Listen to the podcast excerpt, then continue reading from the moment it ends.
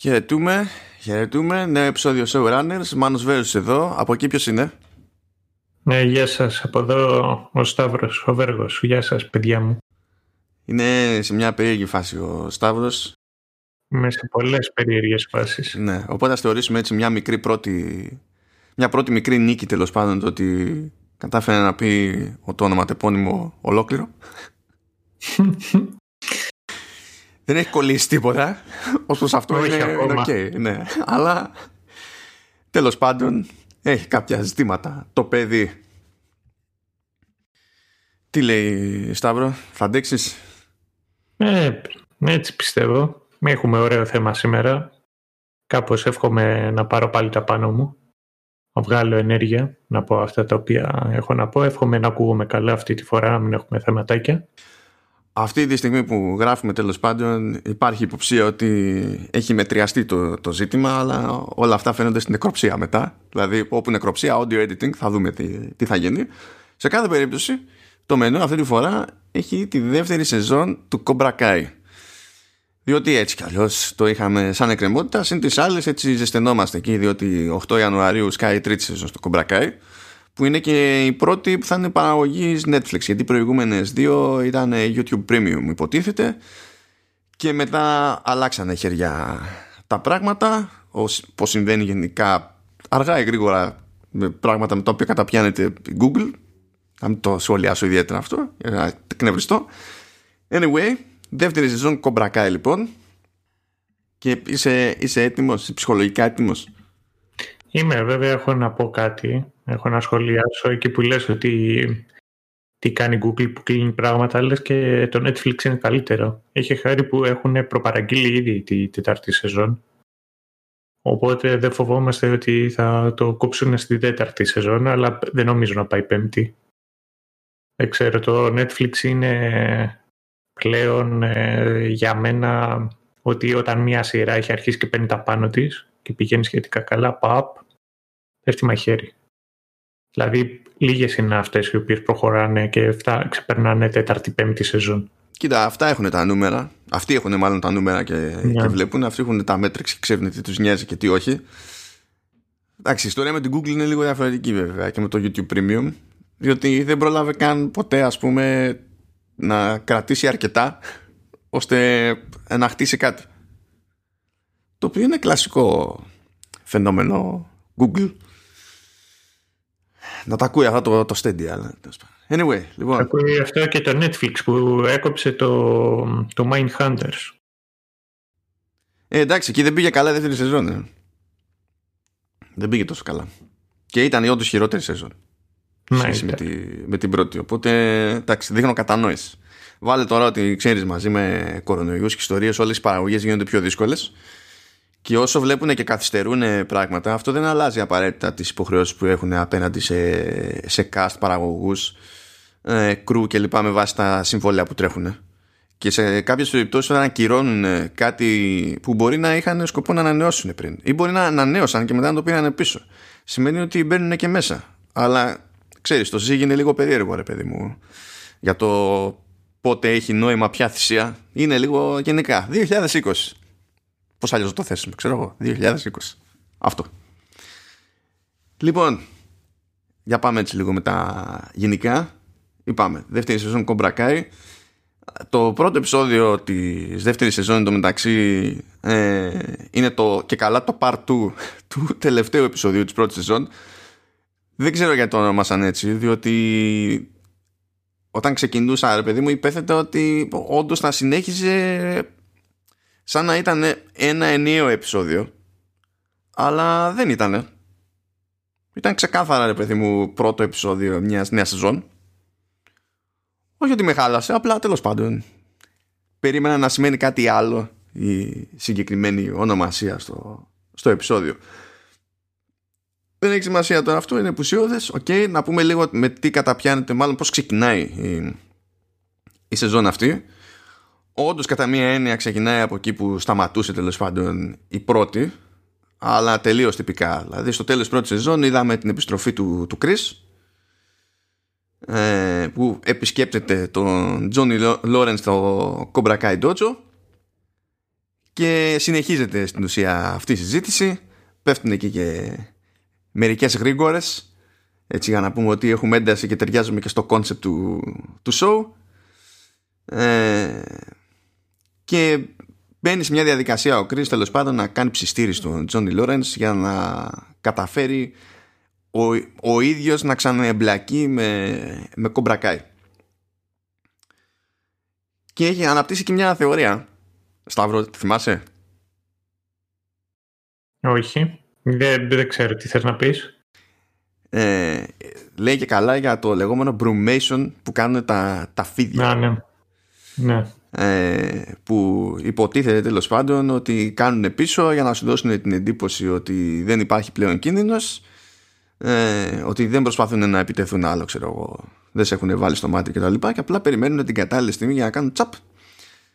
Που είναι μια θεωρία που με το που την άκουγα εκείνη την ώρα και τη σημείωνα ήμουν σίγουρος ότι ε, είναι, ε, είναι ταυτόχρονα και προοικονομία για ολόκληρη τη σεζόν. Και νομίζω ότι ως προς αυτό δεν έπεσα έξω. Τι νομίζεις; Ναι, σίγουρα δεν έπεσες έξω πάνω σε αυτό. Ε, το, γενικότερα και εγώ από το πρώτο επεισόδιο είδα ότι θέσανε τις βάσεις για τη θεματική ολόκληρη τη σεζόν. Εγώ στο δεύτερο, στο, στο κομμάτι το οποίο επικεντρώθηκα ήταν στο ότι ο Τζόνι ήθελε μια δεύτερη ευκαιρία. Και... Ο, ο ήθελε μια δεύτερη ευκαιρία. Ο Τζόνι ήθελε και αυτός μια δεύτερη ευκαιρία. Είτε σαν, ε, είτε σαν άνθρωπος, είτε σαν πατέρας, είτε στο καράτε, σαν σένσε, είτε το οτιδήποτε. Και αυτό είδε και στον Γκρι εν τέλει. Και όπως ήθελε και για εκείνον μια δεύτερη ευκαιρία, έτσι και ο ίδιος πρόσφερε μια ναι. δεύτερη ευκαιρία. Όντως, κάπως έτσι κλείνει στην ουσία το πρώτο επεισόδιο με τον Κρι να ζητά συγγνώμη από τον Τζόνι και να του φέρνει επισκευασμένο κιόλα στο το τρόπο που του είχε σπάσει από τη δεύτερη θέση που είχε πάρει στο τουρνουά του 1984 στο πρωτότυπο Karate Kid. Εγώ δεν ξέρω αυτό, αυτό, αυτό, το, αυτό το τρόπο δεν νομίζω ότι ήταν το ίδιο. Ξέρω εγώ, είχε παραγγείλει άλλο, λιγάκι δύσκολο μου φαίνεται να, να το έχει κρατήσει. δεν, ε, τώρα, ξέρω τι παίχτηκε. Τώρα και εσύ εντάξει. Αλλά τέλος πάντων, α πούμε ότι άγγιξε η όλη συζήτηση αυτή τελικά μετά πολλά τον Τζόνι και του δίνει μια δεύτερη ευκαιρία.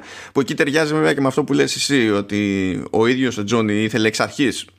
Που τώρα κατάλαβα πώ το εννοούσες εξ αρχής εννοώντας και ακόμα και από την πρώτη σεζόν είχε μια δεύτερη, ήθελε μια δεύτερη ευκαιρία και με το σκεπτικό ότι κατανοεί ρε παιδί μου πως είναι να θέλει κάποιος μια ευκαιρία ακόμη φαντάζομαι ότι κάνει το σκόντο ας πούμε και επιλέγει όχι απαραίτητα να πιστέψει τον Chris αλλά να του δώσει τέλος πάντων το περιθώριο να δείξει αν έχει νόημα να τον πιστέψει ή όχι. Παράλληλα υποτίθεται ότι σκάνε και νέοι μαθητές στο, στο Cobra Kai Dojo το οποίο είναι και λογικό όταν έχεις κερδίσει ένα τουρνό παίζουν λίγο ρόλο αυτό. Αυτά τα πράγματα και, και παράλληλα έτσι για, τη, για την ιστορία ε, υποτίθεται ότι συνεχίζει έτσι αυτή η ψύχρα που έχει παίξει ανάμεσα σε, σε Μιγγέλ και Σαμ και κάπως έτσι στην ουσία ορίζεται το κλίμα στο πρώτο επεισόδιο στην αρχή της, της δεύτερης σεζόν για να πάμε από εκεί και πέρα.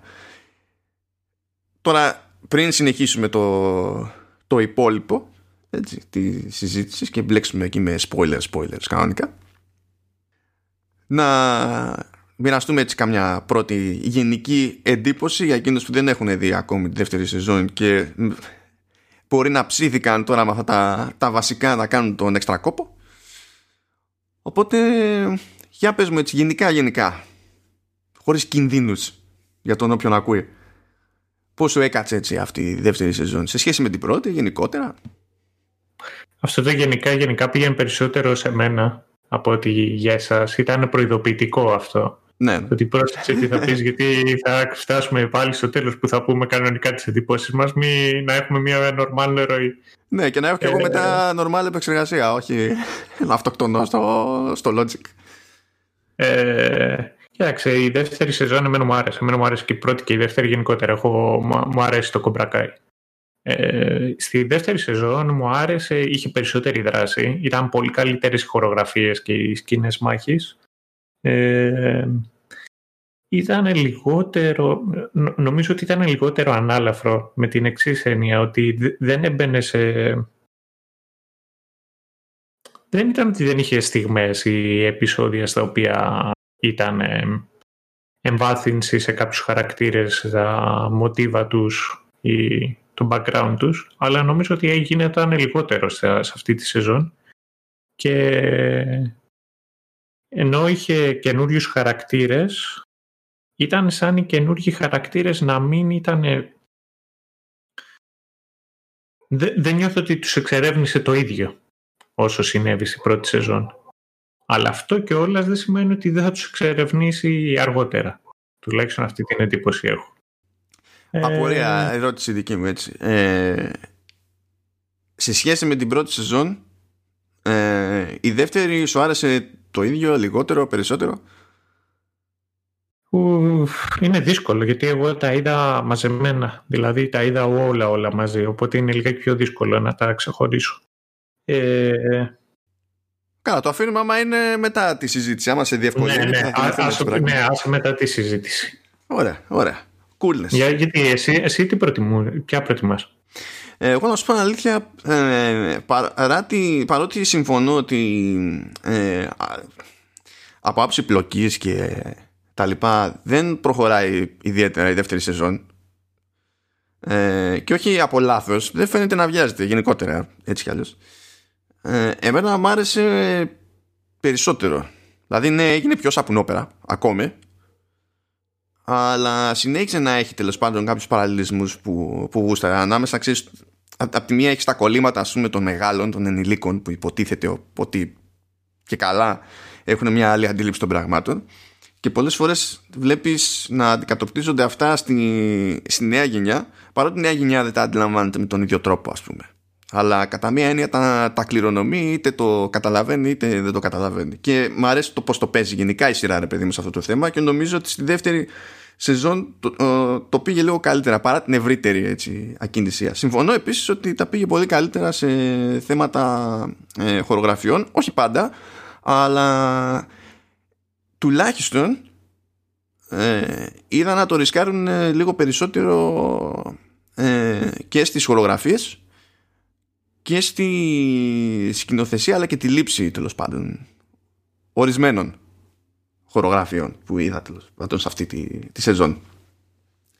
Αλλά γενικά και εμένα μ' άρεσε ούτως ή άλλως, δηλαδή είτε, το, είτε τη συγκρίνω με την προηγούμενη είτε όχι, ε, εξακολουθώ να περνάω καλά με, με Κομπρακάι. Θεωρώ ότι ε, συνεχίζει να είναι ανέλπιστα καλό πάντα στο πλαίσιο που θέτει το, το ίδιο και ένας λόγος παραπάνω να περιμένω την 8η Ιανουάριο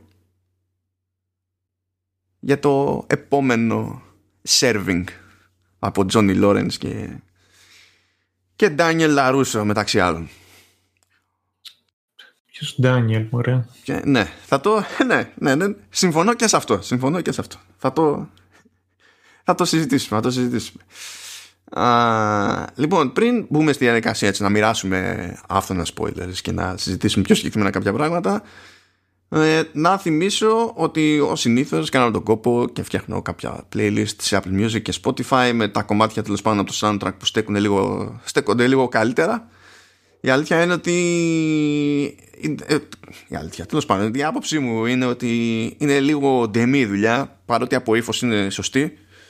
Ε, δεν ξεχωρίζουν εύκολα πολλά κομμάτια παρότι έχει πολλά κομμάτια το, το soundtrack στην κάθε σεζόν αλλά εντάξει θα σας αφήσω να το διαπιστώσετε μόνοι σας τέλος πάντων δοκιμάζοντας τα, τα λίγα αυτά που έχω ξεχωρίσει σε κάθε περίπτωση θα τσεκάρετε στην υπηρεσία που σας βολεύει αλλά έχω να πω τουλάχιστον ένα πράγμα για το soundtrack της συγκεκριμένης σεζόν. Ότι κατά μία έννοια Hero Song είναι μια συγκεκριμένη διασκευή που φαίνεται να έχει γίνει για το show κιόλας, γιατί δεν θυμάμαι να υπήρχε προηγουμένως ε, του Cruel Summer από Ace of Base. Αυτό που έχω να πω είναι ότι όποιος σκέφτηκε ότι πρέπει να χρησιμοποιήσει κομμάτι από Ace of Base για οτιδήποτε, πόσο δε μάλλον για το Cobra Kai, ε, κερδίσει αυτόματα το σεβασμό μου, γενικά. Τώρα φαντάζομαι κάνει καμιά γκριμάτσα περίεργη ή, ή έστω λίγο zone out ο, ο Σταύρος. Zone out. Γιατί ναι. η αλήθεια είναι ότι για κάποιο λόγο δεν, δεν έχεις ιδέα τι είναι Ace of Base. Ναι. Ναι, ναι. ναι. Αυτός ο λόγος λέγεται η διαφορά που έχουμε στην ηλικία. Αυτός είναι ο λόγος. ήταν, ήταν τέτοιο... Ήταν ο αντίστοιχος Ρουβάς της εποχής σου. Ε, όχι, αλλά τέλος πάντων. Τέλος πάντων. Θα το καταπιώ αυτό το σχόλιο. Τέλος πάντων. Ήταν πολύ παραπάνω από το Ρουβά, Σταύρο. Δηλαδή... Παραπάνω από το Ρουβά; Τι ήταν ναι. ο Σφακιανάκης; Ε, να σου πω. Stranger Things την είδαμε upside down. Έχουμε μπερδευτεί το τι είναι πάνω, τι είναι κάτω. θα τα ακούσω και θα δω. Θα το ψάξω. Θα ενημερωθώ. Θα είμαι έτοιμος για την τρίτη σεζόν. Αν είναι να κάνει οποιοδήποτε τον κόπο με το soundtrack πάντως, τουλάχιστον να σα ακούσει το ρημάδι, το, το, το Cruel Summer στη διασκευή της συγκεκριμένη. Αξίζει τον κόπο. Είναι και καλά κατά το έτσι το, το σύνηθες της εποχής που διανύουμε έχουν κάνει έτσι μια απόπειρα να είναι λίγο πιο epic ας πούμε, αυτή η έκδοση και ταυτόχρονα πιο δραματική κτλ. Συμβαίνει αυτό συχνά πλέον. Ε, αλλά δεν έχουν κάνει άσχημη δουλειά και αποδέχομαι. Αυτά για τη, για τη μουσική. Τώρα, τραβάμε γραμμή, ξεκινάνε τα spoilers, συνεχίζουμε με τη ροή, τη σεζόν, γιατί γίνονται πράγματα Λοιπόν, προχωρώντας, ε, βρισκόμαστε σε μια φάση που πλέον ο, Ντάνιελ προσπαθεί να χτίσει το, το λεγόμενο Μιγιάκι το ε, Dojo και απ' την άλλη συνεχίζει κανονικά η λειτουργία του, του Κομπρακάι. Οπότε έχουμε δύο σχολές που βρίσκονται πλέον ή προσπαθούν να βρεθούν αντιμέτωπες. Ε, Φυσικά το ότι εμφανίζει το Chris στην περίπτωση, στη μεριά των, των έχει κάποιες έτσι, επιπτώσεις. Στην αρχή ο, ο Τζόνι τον παρουσιάζει τέλος πάντων στους, ε, στους μαθητές ως επισκέπτη ας το πούμε έτσι, ως εξωτερικό παρατηρητή και αλήθεια είναι ότι στην αρχή ο Chris δεν μπαίνει στην διαδικασία να εμπλέκεται και, και πολύ πιο πολύ παρατηρεί και φαίνεται να στηρίζει τέλος πάντων την όποια μέθοδο αποφασίζει να χρησιμοποιήσει ο Τζόνι. Αλλά έχουμε σε, στις δύο πλευρές ε, δύο διαφορετικές σχολές. Και έχει σημασία αυτό το πράγμα διότι σε αυτή τη σεζόν ε, γίνεται συνειδητά μια προσπάθεια τέλος πάντων να ε, βλέπουμε πώς προχωράει κατά μια έννοια εκπαίδευση των μαθητών σε, στη κάθε μία από αυτές τις δύο πλευρές και φέρνει τις προσεγγίσεις των δύο σε μια κάποια αντιπαράθεση. Δηλαδή την πρώτη φορά που συμβαίνει αυτό είναι με το, ε, ε, με το τέλος πάντων circle training που λένε στο Miyagi-Do που υποτίθεται ότι στην αρχή δεν έχουν και πολλούς μαθητές είναι μόνο η Sam, η κόρη του, του Daniel και ο Robbie που είναι ο γιος του, του Johnny και προσπαθούν να χτίσουν τέλος πάντων και εμπιστοσύνη με αυτή την άσκηση αλλά και ε, να προσέχουν τέλος πάντων το τι συμβαίνει στο περιβάλλον τους και με βάση αυτό να προσαρμόζονται αναλόγως κτλ. Ενώ από την άλλη μεριά έχουμε, έχουμε ένα μάτσο μαθητές να μπαίνουν μέσα σε μια μπετονιέρα ε, με, τη, με το σκεπτικό ότι πρέπει και καλά, με το στόχο μάλλον, ότι πρέπει να συνεργαστούν για να καταφέρουν να γυρίσουν την πετονιέρα διότι αν δεν τα καταφέρουν θα αρχίσει να πήζει το λίγο τσιμέντο που έχει μείνει μέσα και πακέτο για όλους. Ε, Μακάρι να πήζει τόσο γρήγορα το τσιμέντο. Ναι, εντάξει. Και εσύ τώρα. Okay. Έχω φίλους οικοδόμους. Τι να κάνω ρε man. Τα ξέρω αυτά. Σε κάθε περίπτωση όμως και εδώ νομίζω ότι είναι ένα από τα ενδιαφέροντα σημεία ούτως ή άλλως, δηλαδή της, της σεζόν αλλά και της σειράς γενικότερα, είναι ότι και οι δύο αυτές ασκήσεις, παρά τη διαφορά τους στη βαναυσότητα, ας πούμε, ε, και στο πόσο τέλος πάντων πιο βρώμικη μέθοδος είναι το χωθείτε σε μια μπετονιέρα και deal with it, ότι και, και οι δύο ασκήσεις δεν απαιτούν απλά ε, συνεργασία, αλλά απαιτούν συντονισμό και βλέπουμε στην ουσία δύο διαφορετικές σχολές να, προσπαθούν με τελείως διαφορετικό τρόπο ε, παρά την επίσης διαφορετική εικόνα που έχει η μία σχολή για την άλλη αλλά και εμείς ως θεατές για την κάθε πλευρά ξεχωριστά να προτάξουν ότι ο συντονισμός με, με τον διπλανό σου, τον παραδιπλανό σου και το περιβάλλον και τα τεκτενόμενα είναι απαιτούμενο skill. Και γι' αυτό θεωρώ όλο αυτό τον παραλληλισμό έτσι μια από τις καλές στιγμές αυτή τη σεζόν. Σαν να σου έκατσε. Ισχύει. Και απ' την άλλη είναι η πρώτη φορά που ουσιαστικά δεν μαθαίνουν ατομικά καράτε. Αλλά πρέπει να μάθουν να συντονίζονται και να συνεργάζονται γιατί αυτή τη στιγμή υπάρχει και ένα αντίπαλο στρατόπεδο. Και πρέπει να είναι προετοιμασμένοι σαν στρατιέτες. Να αντιμετωπίσουν πολλοί, πολλούς. Ναι, ισχύει. Εντάξει. Ειδικά δε πιο πολύ για την περίπτωση του Μιγιάκη διότι πριν ξέρεις δεν υπήρχε καν. Ναι, ήταν μόνο ο Ντάνιελ και βοηθούσε και αυτό on and off στην ουσία τον, τον Ρόμπι ας πούμε. Ενώ τώρα προσπαθεί και ο ίδιος να το οργανώσει αλλιώς μες στο, στο κεφάλι του. Λοιπόν, παραλληλισμοί και μάχες σε διάφορα πεδία, σε διάφορα μήκη και πλάτη συνεχίζονται ούτως ή άλλως σε όλη τη σεζόν. Ξεκινάει έτσι μια κόντρα διαφημιστική καθώς οι μεν και οι δε προσπαθούν να κερδίσουν περισσότερους μαθητές διότι κάπως πρέπει να στηριχθεί το, το κάθε ντότζο υποτίθεται και δεν εννοούμε μόνο οικονομικά, γιατί για τον Ντάνιελ είναι πιο ψυχολογικό. Ο Ντάνιελ μπαίνει, κάνει και τον κόπο και τάσει και δωρεάν μαθήματα, ας πούμε. Το οποίο φυσικά έτσι δεν ευχαριστεί και πολύ τον Τζόνι, όσο να πεις. Το οποίο είναι και λογικό. Ε, μέχρι και σε φεστιβάλ έχουμε κόντρα που υποτίθεται ότι προσπαθεί ο Ντάνιελ να κάνει έτσι μια επίδειξη εκεί πέρα να πουλήσει μούρι και φυσικά τους κάνε οι κομπρακάοι και κάνουν έτσι χαμούλη, είναι πιο φαν, πιο, πιο ενεργητικοί και κερδίζουν τις εντυπώσεις και δεν αφήνουν τον Ντάνιελ καν να φτάσει και στο τελευταίο στάδιο το υποτιθέμενα έτσι πιο εντυπωσιακό μέρος της παρουσίασής του που ήταν να σπάσει ένα μάτσα από ας το πούμε πλάκες που είναι φτιαγμένες από πάγο βέβαια. Αλλά αυτά είναι έτσι για, για τη γεύση ε, Όχι για τη γεύση και για αυτούς οι οποίοι θυμούνται το Karate Kid, το 3. Έτσι δεν τον είχαν προκαλέσει τον Ντάνιελ. Το 3 ή από το 2 ήταν που τον είχε προκαλέσει. Δεν θυμάμαι αν ήταν δεύτερο ή τρίτο, αλλά θυμάμαι ότι έπαιζε πάλι με, με πλάκες από, από πάγου. Νομίζω ότι σε κάποια φάση το δείχνει κιόλας ε, ως flashback. Αλλά ε, για μένα έχει μια άλλη στιγμή κάπου εδώ γύρω που μπαίνει στη διαδικασία ο Τζόνι να κάνει μια κουβέντα με τον Μιγγέλ. Επειδή στο μεσοδιάστημα ο Μιγγέλ έχει μάθει ότι ο Ρόμπι είναι ο, ο γιος του Τζόνι και το παίρνει λίγο στραβά υποτίθεται γιατί θυμάται ότι στο τουρνουά του ζήτησε του, του Μιγγέλ ο Τζόνι να, να μην χτυπήσει τον Ρόμπι αντικανονικά και έριξε και κράξιμο μετά γενικά σε όλη την τάξη για τη στάση που κρατήσανε. Και πάει λέγοντας το οποίο βέβαια ταιριάζει και με τη νέα στάση που φαίνεται να κρατάει ο, ο Τζόνι διότι σε προηγούμενη φάση μέσα σε αυτή τη σεζόν που έχει άλλη συζήτηση με τον Μιγγέλ ο Μιγγέλ λέει τι συμβαίνει ξέρω εγώ έχουμε πει strike first, strike hard και no mercy αλλά με αυτά που μας λες πώς βγαίνει, πώς ισχύει το, το no mercy και έχουμε τον Τζόνι να λέει ότι εντάξει ας πούμε ότι και εγώ εξακολουθώ και μαθαίνω τι σημαίνουν όλα αυτά.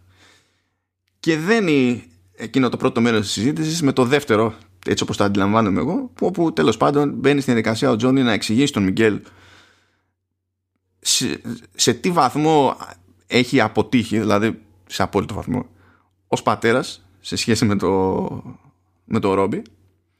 Ε, ξέρει ότι είναι στην ουσία χαμένη υπόθεση και δεν μπορεί να αναπληρώσει ρε παιδί μου για τη ζημιά που, που έχει κάνει ε, και λέει φορά παρτίδα στον Μιγγέλ ότι ακριβώς επειδή έχει αποτύχει όσο έχει αποτύχει στη ζωή του ως πατέρας ε, το να βοηθήσει τον Μιγγέλ με τον καλύτερο δυνατό τρόπο είναι ό,τι πιο σημαντικότερο έχει αυτή τη στιγμή τέλος πάντων στη, στη ζωή του. Βλέπουμε τον Τζόνι να προσπαθεί να καλύψει ένα κενό το οποίο ξέρει, ξέρουμε για την προηγούμενη σεζόν τέλος πάντων ότι υπάρχει. Προσπαθεί κάπως για κάποιον να νιώσει πατέρας. Αλλά ενώ στην πρώτη σεζόν ήταν υπονοούμενο περισσότερο εδώ φτάνει και νομίζω ότι είναι πρόοδος και για, το, για τον Τζόνι τον ίδιο φτάνει να το πει στο, στον Μιγγέλ. Και να παραδεχθεί την αποτυχία του. Και να πάρει στα σοβαρά τη διαμαρτυρία του Μιγγέλ όταν μαθαίνει το ρόλο του Ρόμπι, τη σχέση μάλλον που έχει ο Τζόνι με, το, με τον Ρόμπι, να τον παίρνει στα σοβαρά, να το απαντάει στα σοβαρά, αλλά και να του λέει κιόλας πόσο σημαντική, σημαντικός είναι αυτός ο δεσμός που έχουν αυτοί οι δύο πλέον μεταξύ τους. Εσύ πώς το, πώς το αισθάνθηκες αυτό; Ναι, συμφωνώ πάνω σε αυτό. Κοίταξε, η μεγαλύτερη διαφορά σε αυτό το θέμα του Τζόνι είναι ότι ο, ο, ο Τζόνι, όπως και να το πάρουμε, είναι cool ο μπαγάσας. Εγώ τον πάω προσωπικά. Είναι cool. Ε, Παρ' όλα αυτά είναι άνθρωπος, είναι loser. Δεν, δεν τα έχει καταφέρει στη ζωή του. Στην πρώτη σεζόν, ενώ το έχει καταλάβει ότι δεν, δεν τα έχει καταφέρει στη, στη ζωή του ε, και θέλει να βελτιωθεί, το βασικός... Ε, πώς να το θέσω. Ε, το βασικό... Έλα, πώς το λέω, ναι. Ε, ναι, αυτού, έλα. Ε, στην πρώτη σεζόν το βασικό του κίνητρο είναι κυρίως να πάψει να αποτυγχάνει. Να προσπαθεί να αποφύγει την ήττα. Πρέπει να κερδίσει, πρέπει να, να ανοίξει τον ντότζο του, πρέπει να πετύχει σαν κατάστημα. Ε, πρέπει να πετύχει με τους μαθητές του, πρέπει να κερδίσει το τουρνουά. Ενώ στη δεύτερη σεζόν, ενώ θέλει να, να, να γίνει καλύτερος, δεν το κάνει προσπαθώντας να αποφύγει κάποιο πράγμα, αλλά αποδεχόμενος τις αποτυχίες του. Αυτή τη φορά δεν κοιτάζει απλά να κάνει κάτι καλύτερα. Κοιτάζει να μάθει από τα λάθη του και να κάνει ένα βήμα έχοντας μία γνώση παραπάνω. Και αυτό φαίνεται και, στην, ε, και στη σχέση του που έχει με τον Μιγγέλ, αλλά και από την άλλη φαίνεται ότι προσπαθεί και όλας να αντιληφθεί περισσότερο το τι σημαίνει η φιλοσοφία, η φιλοσοφία του Κομπρακάη. Και για μένα είναι βασική θεματική αυτή στη σεζόν. Το ίδιο ισχύει νομίζω και στο, στο απέναντι στρατόπεδο. Ούτε ο Τζόνι, αλλά ούτε και ο Ντάνιελ έχουν κατανόηση βαθιά. Δεν έχουν κάνει δικιά τους τη φιλοσοφία των δασκάλων τους. Και θεωρώ εκεί εν τέλει αποτυχάνουν και οι, και οι δύο. Εγώ βέβαια αυτό το οποίο αγάπησα περισσότερο σε αυτό το επεισόδιο ήταν το, το ίδιο το διαφημιστικό του Τζόνι. εκεί, που που, εκεί που κλωτσάει την, ε, τη γλάστρα στα μούτρα. και μαθητή. Δεν ξέρω, είχα πεθάνει σαν γέλια. Ήταν μπόνσα επίτηδες και καλά αυτό συμβόλιζε ναι το, το Daniel. Ε, good old fashioned American karate. Ναι. αυτό. αυτό, δε, δε, αυτό το αγαπώ. ναι, αυτό είναι ωραία τα ισχύει. Ε, πάντως, να, για να πιαστώ από αυτό που είπες, ε, μεταξύ των δύο, παρότι μπορείς να πεις ότι όντως αντιμετωπίζουν το ίδιο πρόβλημα στην αφομοίωση της φιλοσοφίας στην οποία είχε εκτεθεί ο καθένας, ας πούμε, από νωρίς. Νομίζω ότι τα βήματα που κάνει ο Τζον είναι πιο σημαντικά. Διότι ε, από τη μία ο, ο Ντάνιελ συνειδητοποιεί τώρα ότι δεν έχει αφομοιώσει επαρκώς την ουσία των πραγμάτων και ότι έχει πράγματα ακόμη να συνειδητοποιήσει και ο ίδιος. Ο, ο Τζόνι νομίζω ότι ξέρει πολύ καλύτερα ποια ακριβώς ήταν η φιλοσοφία του Κρίς αλλά συνεχίζει να μην του κάθεται καλά και κάνει μια πιο συνειδητή για μένα τουλάχιστον επιλογή να προσπαθήσει να τη μετατρέψει με μια νέα αρμηνία ενδεχομένως σε κάτι άλλο. Και γι' αυτό μπαίνει στη διαδικασία και δεν αλλάζει το no mercy απλά προσπαθεί να εξηγήσει σε κάποια φάση τους μαθητές ότι ε, το no mercy δεν σημαίνει no honor. Και ότι αυτά τα πράγματα όταν έρχονται σε σύγκρουση ε, στην ουσία το, το no mercy έρχεται σε δεύτερη μοίρα. Και αυτό για μένα δείχνει και ένα βήμα παραπέρα που κάνει ο Τζόνι ως χαρακτήρας και γενικότερη ανάπτυξη. Κάτι που δεν βλέπω με τον ίδιο τρόπο στο, στον Daniel, το οποίο βέβαια θα μας απασχολήσει και παρακάτω, γιατί... Εγώ πιστεύω ότι θα μας απασχολήσει θεωρητικά αυτό πολύ περισσότερο στην επόμενη σεζόν. Γιατί θεωρώ ότι είναι, πώς να το πω, ο Τζόνι έχει ακόμα τον Chris και βλέπει πολλά πράγματα, ενώ ο Ντάνιελ θεωρώ ότι μάλλον δεν, δεν είχε τον απαιτούμενο χρόνο με τον ε, Μιγιάκη, ώστε να αντιληφθεί πολλά πράγματα. Τέλος πάντων. Θα, θα δούμε. Προχωρώντας ναι. πάντως, ε, έχουμε περιέργως σχεδόν προς τη μέση της, της σεζόν έχουμε έτσι την εμφάνιση νέων προσώπων ε, και η αρχή γίνεται με άτομα σε κομπρακά μεριά ας το πούμε κάπως έτσι. Ε, οπότε γνωρίζουμε τη, την Τόρη που είναι νέα προστίκη με Y. Ναι με Y, με y. ισχύει. Ε, που φροντίζει μπαμ μπαμ να κάνει την παρουσία της αισθητή γιατί ξεκινάει ένα sparring session εκεί πέρα με τον Μιγγέλ και μετά πολλά τον, τον κουμαντάρει Sky που αυτό δεν το περίμενα η αλήθεια είναι. Sky ως τέλος, ας το πούμε υποψήφιος μαθητής ο, ο Δημήτρη και όταν λέμε Sky, Sky με όλες τις έννοιες Sky του Sky μία ο Chris του Sky και η μύτη του Δημήτρη και σκάει και αυτός μέσα του και σηκώνεται και φεύγει. Αλλά την έκανε την απόπειρα. Που δεν το περίμενα. Αλλά νομίζω ότι επιβάλλεται να πούμε ότι εμφανίζεται και μια θεότητα που προχωρώντας στη ζώνη αυτή τη γνωρίζουμε και μας μένει για πάντα. Ανεξίτηλα γραμμένο το νέο του όνομα. Ε, ο Στέγκρεϊ αυτή η θεότητα ένας μαζεμένος ε, πολιτής τέλος πάντων από τι να πούμε τα αντίστοιχα IKEA. Ναι η IKEA, Leroy Merlin δεν ξέρω τι να σου πω. Ναι κάτι, κάτι τέτοιο. Ε, ένας τροφαντός εκεί πέρα τζουτζούκος ο οποίος είναι έτσι κάπως μαζεμένος κτλ ε, καθόλου παιδάκι δεν είναι. Είναι πέρα για πέρα ενήλικας και σκάει και αυτός κομπρακάει. Εν τω μεταξύ, ξεκινάει και μια προσπάθεια η σειρά ας το πούμε έτσι να εξανθρωπίσει τον Κρίς ότι κάτι μυρίζεται ο Τζόνι ότι είναι off και αποφασίζει να ακολουθήσει τον, τον Κρίς και έτσι μαθαίνουμε ότι ο Κρίς εδώ και χρόνια ε, ζει σε καταφύγια αστέγων ότι είναι τελείως ξεκρέμαστος στην ουσία.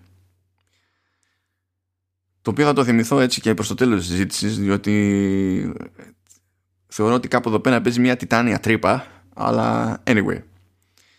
Γενικά ο Chris ε, μπαίνει στη διαδικασία και πουλάει το παραμύθι ότι τόσα χρόνια ξέρω εγώ παρότι υποτίθεται ότι ήταν νεκρός δεν ήταν νεκρός είχε επιστρέψει στο στρατό και έμπλεκε με Black Ops ξέρω εγώ και ήταν, ήταν τεράστιος και ξέρει από μάχες και ξέρει από δεν ξέρω και εγώ τι. Αλλά φροντίζει η σειρά να μπει στη διαδικασία να μας δείξει ότι και αυτός καταλήγει στην ουσία πιο loser και πιο απόκληρος και από τον Τζόνι. Γιατί λες στην τελική ο Τζόνι έχει κάπου να μείνει. Πώς δεν ξέρουμε αλλά τέλος πάντων ο Τζόνι κάπου, κάπου έχει να μείνει. Ο Κρίστεν είχε, ένα πατριό. είχε ένα πατριό που κάτι έστασε και μετά ξέρεις τι, τι εγώ νομίζω. Είναι ότι ο Κρίς είναι η χειρότερη βερσιόν του Τζόνι. Δηλαδή και ο Τζόνι έτσι θα μπορούσε να έχει εμφανιστεί στο Ρόμπι.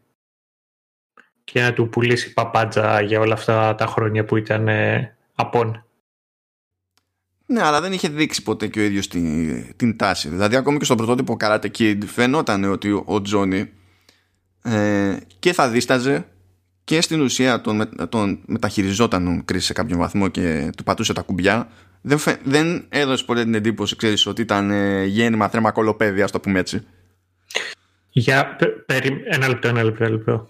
Λοιπόν, να θυμηθούν όλοι το εξής πράγμα. Όταν τελειώνει το πρώτο Karate Kid εκεί και τρώει αυτή την, ε, την παράνομη κλωτσία στα μούτρα ο Τζόνι και κερδίζει αδίκως ο, ο Ντάνιελ ο Τζόνι πηγαίνει μετά και του λέει You are all right, Λαρούσο. Και γυρνάει ο Ντάνιελ και λέει Thanks. Ήταν graceful in defeat ο Τζόνι. Αυτό να το θυμάστε όλοι. Αν γυρίσει κάποιος και μου πει ότι ο, ο Τζόνι είναι ο κολοπεδαράς και ο Ντάνιελ είναι το καλό παιδί. το οποίο για κάποιο λόγο είχε ευνοηθεί μέχρι στιγμής στη σειρά η, η συγκεκριμένη κουβέντα, αλλά τέλος πάντων. Ε, εντάξει, σιγά σιγά. Σειρά είναι. Πρέπει ναι. να απλώσει. Δεν είναι ταινία ναι. που κρατάει μία μισή δύο ώρες. Τι να γίνει. Ο, όλο γκρίνιο. Τώρα εντάξει, δεν, δεν θα το πω εξανθρωπισμό αυτό, αλλά τέλος πάντων μπαίνει στη διαδικασία η σειρά να, να μας πει και μερικά πράγματα παραπάνω για τον Eli, τον εν Χριστώ αδελφό Hawk. Hawk. Ο οποίος έχει ειδική βαρύτητα σε αυτή τη σεζόν, διότι τον είδαμε στην πρώτη σεζόν να είναι το ίδιο νέρντουλας και πιο σφιγμένος ακόμη και από τον Δημήτρη. Τον είδαμε να κάνει το μπαμ με μια έκρηξη αυτοπεποίθησης και να μεταμορφώνεται τέλος πάντων στον Χοκ. Ε, τον βλέπουμε να αρχίζει να ξεφεύγει προς το τέλος του τουρνουά που δεν τον ενδιαφέρει καθόλου το αν θα παίξει αντικανονικά ή όχι και συνεχίζει αυτή του η πορεία, συνεχίζει να ξεφεύγει ε, μέχρι που στη δεύτερη σεζόν ειδικά ε, από εκεί που ήταν ένα παιδί που λόγω της δυσπλασίας που είχε στο χείλος τέλος πάντων ε, ήταν στόχος στο, στο σχολικό περιβάλλον κτλ. Ε, από μπούλες, δηλαδή έτρωγε παρενόχληση το παιδί αναποδογυρίζει τους ρόλους και γίνεται ο ίδιος μπούλη στο, στη δεύτερη σεζόν αλλά κάνει ένα κόπο η σεζόν αυτή να μας δείξει ε, στιγμιότυπο από την προηγούμενη εκδοχή του εαυτού του. Όταν ακόμη δεν μπορούσε να το διαχειριστεί αυτό το πράγμα και είχε και ένα σκηνικό τέλος πάντων που έχει μπει ξεκάθαρα για να, για να νιώσουμε και εμείς το, την τραγικότητα λίγο της φάσης που δείχνει τη μάνα του ας πούμε και παίρνει τηλέφωνο στο σχολείο και ζητάει από το σχολείο να κάνουν κάτι ε, και το σχολείο λέει ότι θα, θα βγάλουμε ανακοίνωση το οποίο μπορούμε να καταλάβουμε με τη μία ότι είναι καταστροφικό αυτό το πράγμα mm. δηλαδή δεν θέλει και πολύ μυαλό και έτσι μας δείχνει έμεσα στα πολύ γρήγορα με ένα απλό flashback ότι ο Ήλαϊ τράβαγε αυτά που τράβαγε αλλά δεν είχε και κάποιον να κατανοεί επαρκώς ε, ποια είναι τα λογικά βήματα τέλος πάντων όταν στόχος είναι να αντιμετωπιστεί το, το bullying που, που δέχεται. Οπότε μας τον βγάζει ως πιο ξεκρέμαστο ακόμη που νομίζω ότι δημιουργεί και τον αέρα που χρειάζεται για να αιτιολογηθεί σε κάποιο βαθμό τέλος πάντων το ότι ξέρεις το εκρεμές καταλήγει στην άλλη άκρη της ταλάντωσης σε αυτή, σε αυτή τη σεζόν. Και έτσι χτίζεται και το ότι τσαμπουκαλεύεται πλέον με τον Δημήτρη. Ο οποίο Δημήτρη; Είναι τόσο νέρντουλα που επειδή έφαγε έτσι δύο γρήγορες από τον Κρι, άφησε αρνητικό review στο Yelp για το Cobra Kai. Εκεί γέλασε. Αυτό, αυτός θα μπορούσε να σου εσύ. εσύ όχι Yelp, όχι Yelp. Ε, όχι Yelp, όχι Yelp. Αλλά ποιος Ποιος, ποιος σκάει με αρνητικό review για Dojo, ρε φίλε, σε, σε Yelp; Δηλαδή, ποιος; Δεν ξέρω. Δεν ξέρω. Αλλά, ναι. Τέλος πάντων. Ε, ε, ε, τέλος πάντων, σήμερα για κάποιο λόγο είχα πέσει σε λαγούδο τρύπα στη Wikipedia ναι, φυσιολογικό και... ακούγεται αυτό γενικά. Ναι, ναι, και διάβαζα για έναν Δανό, ο οποίος ήταν φυσικός, ο οποίος την είχε ακούσει τέλος πάντων. Σε ένα πείραμα του του είχε κοπεί η μύτη του και είχε βάλει μια μπρούτζινη μύτη. Είχε ένα φίλο νάνο, ο οποίος πίστευε ότι έχει ψυχικές δυνάμεις. Είχε για κατοικίδιο ένα μους. Πώς λέγεται αυτό, Όχι τάραντος. νομίζω ότι είναι τάραντος, δεν είναι ελκ, το ελκ ναι, είναι άλλο. Οποίο, ναι, ναι, το οποίο πέθανε από πολύ πιώμα και έπεσε από τις σκάλες τέλος πάντων και αυτός είχε ένα ιδιωτικό νησί. Σε αυτό το ιδιωτικό νησί εκεί στη Δανία, ανάμεσα σε Κοπεχάγη και Μάλμο, ε, είχε χτίσει ένα στεροσκοπείο τέλος πάντων. Και λέω εγώ, good face, κάτσε να δω αυτό που παίζει, μπαίνω μέσα Σουμάρου δεν υπήρχε πλέον αυτό το αστεροσκοπείο. Άρχισα να το ψάχνω εγώ μέσα στο Google Maps. Πετυχαίνω ε, ένα κατάστημα το οποίο έφτιαχνε artwork. Κάνω mouse over. Δεν, δεν ξέρω για ποιο λόγο, για το οτιδήποτε. Ήταν ένα κατάστημα σε ένα νησί στη βόρεια θάλασσα, στη μέση του πουθενά και, και πατάω κλικ να δω τι, τι γίνεται. Και είχε δύο αστέρια. Και λέω, μα καλά, ποιος, ποιος πρώτα απ' όλα βάζει στη μέση του πουθενά ότι έχει ένα art workstation. Ποιος βάζει δύο αστέρια; Θέλω να δω τι κάνει και πατάω και τι βλέπω. Ότι ο τύπος ζωγράφισε προκολά με το πρόσωπο του Νίκολα Κέιτ. Αυτό. Α, αυτό ήταν το... η, η τέτοια. Εσύ φαντάζεσαι ότι το κλου είναι αυτό το τελευταίο και όχι ο συνδυασμός όλων των υπολείπων που για κάποιο λόγο συνδέονται με ένα άτομο. Ναι, δεν ξέρω. Και... Νομίζω ότι όλα τα προηγούμενα που είπες καθιστούν τουλάχιστον φυσιολογικό το να καταλήγουμε σε μπρόκολα με τη φάτσα του Νικόλας Κέιτζ. δεν ξέρω. Αυτή, αυτή είναι τέτοια, η θετική μου προσθήκη σε αυτό το επεισόδιο. Μπορεί να συνεχίσει μόνος από εδώ και πέρα. Ε, ναι, ok, okay, εντάξει. Ε, να πούμε έτσι για την ιστορία λοιπόν ότι ε, το απόγειο ας πούμε αυτής της καφρίλας στην οποία καταλήγει να κινείται και να λειτουργεί ο Χοκ είναι ότι οργανώνει επίθεση στο Μιγιάκητο και φτάνει σε άλλο level τέλος πάντων αθλειότητας διότι εκτός του ότι γίνονται ζημιές παιδί μου βρίσκει και το το Medal of Honor που δεν ξέρω πραγματικά ποιο είναι το, το αναλογό του στα ελληνικά για να το πω οπωσδήποτε αλλιώς. Call of Duty; Όχι αυτά τα ελληνικά, τα άλλα. Τα άλλα. Α. Ε, ε, τέτοιο, μετάλλιο της τιμής δεν είναι; Ναι, αλλά δεν ξέρω, αν το λέμε έτσι στην Ελλάδα. Αν έχουμε, δεν έχω ιδέα δηλαδή για να το. Κάτι έχουμε, αλλά δεν είναι. Τέλος πάντων είναι το μεγα... Για όσους δεν ξέρουν, τέλος πάντων είναι το μεγαλύτερο σε ας το πούμε σε βαθμίδα μετάλλιο το οποίο μπορεί να πάρει ένας εν ζωή στρατιώτης στις Ηνωμένες Πολιτείες. Το ακόμα πιο μεγάλο είναι, αλλά το παίρνεις άμα πεθάνεις, οπότε δεν είναι και τόσο καλό. Νομίζω ότι άμα πεθάνεις. Είναι το Purple Heart. Το παίρνεις και ζωντανό το Purple Heart. Όχι, νομίζω ότι άμα πεθάνεις. Δεν ξέρω, δεν ξέρω. Δεν ξέρω. Um, βρίσκει λοιπόν το Medal of Honor του, του Μιγιάγκη που το κρατάει κονζαρισμένο ο Ντάνιελ και το κλέβει ο Χοκ που είναι και χρησιμοποιείται ως plot device τέλος πάντων για παρακάτω αλλά ταυτόχρονα είναι και δηλαδή σηματοδοτεί κατά μία είναι και τη μεγαλύτερη πτώση του, του Χοκ σε ηθικό επίπεδο. Όχι ότι ο βανδαλισμός του Ντότζο του Ντάνιελ είναι light. Αλλά ρε παιδί μου, είναι άλλο ξεσπάω σε ένα ντότζο επειδή έχω έρθρα με τον ντότζο και άλλο κλέβω κάτι ε, ξεκάθαρα προσωπικό, ξεκάθαρα συμβολικό, ξεκάθαρα άσχετο με το ίδιο τον ντότζο και την έρθρα που έχω με, το, με τον ντότζο. Δηλαδή πρέπει να είσαι τελείως καθυστερημένος για να αντιλαμβάνει ότι αυτό έχει συναισθηματική αξία. Και το κάνεις επί τούτου. Και απ τη, δηλαδή μπαμ μπαμ στην ουσία μέσα σε ένα επεισόδιο ρε παιδί μου ο Χοκ που έτσι κι αλλιώς ξέφευγε φτάνει και γίνεται άθλιος. Άθλιος τέλος πάντων παίζουν αστερίσκοι γιατί εντάξει μπορούμε να κατανοήσουμε διάφορα πράγματα αλλά τέλος πάντων overall ας το πούμε έτσι.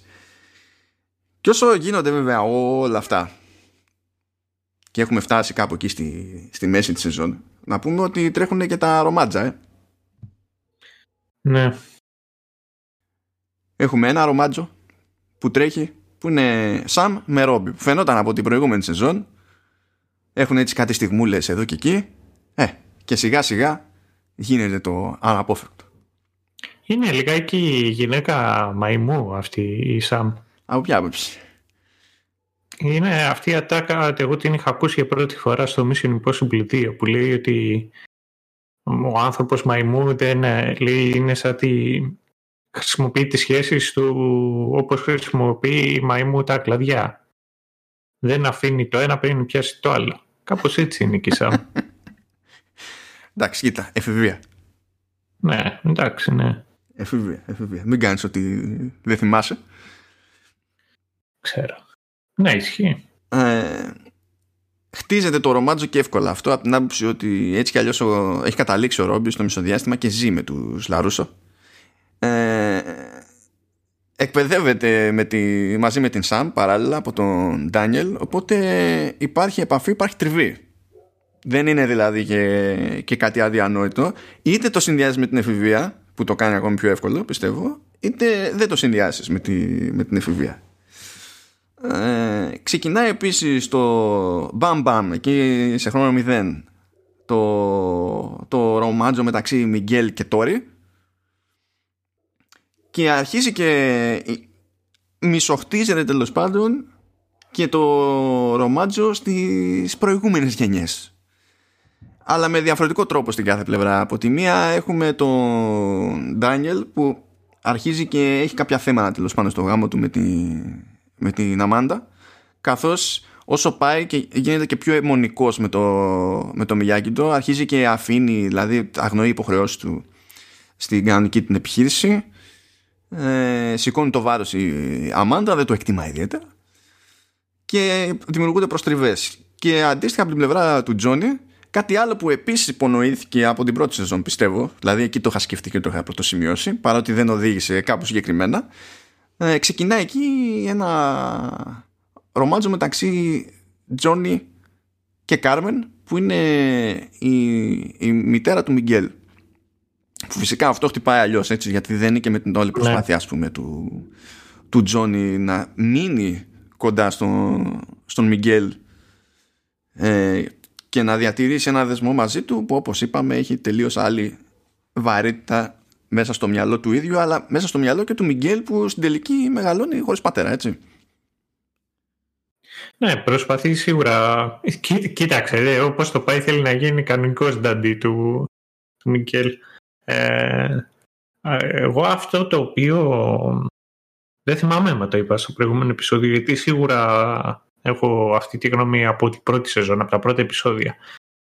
Ο, Ντάνιελ είναι πολύ τυχερός από την έννοια το ότι του πήγε ενώ ξεκίνησε ψηλοζόρικα τα πήγε καλά στη ζωή του, έχει λεφτά, έχει μια καλή επιχείρηση, ε, όλοι τον εκτιμούν οι περισσότεροι. Αλλά εκεί που πραγματικά εγώ θεωρώ ότι είναι πάρα μα πάρα πολύ τυχερός είναι στη, στο πρόσωπο της γυναίκας του.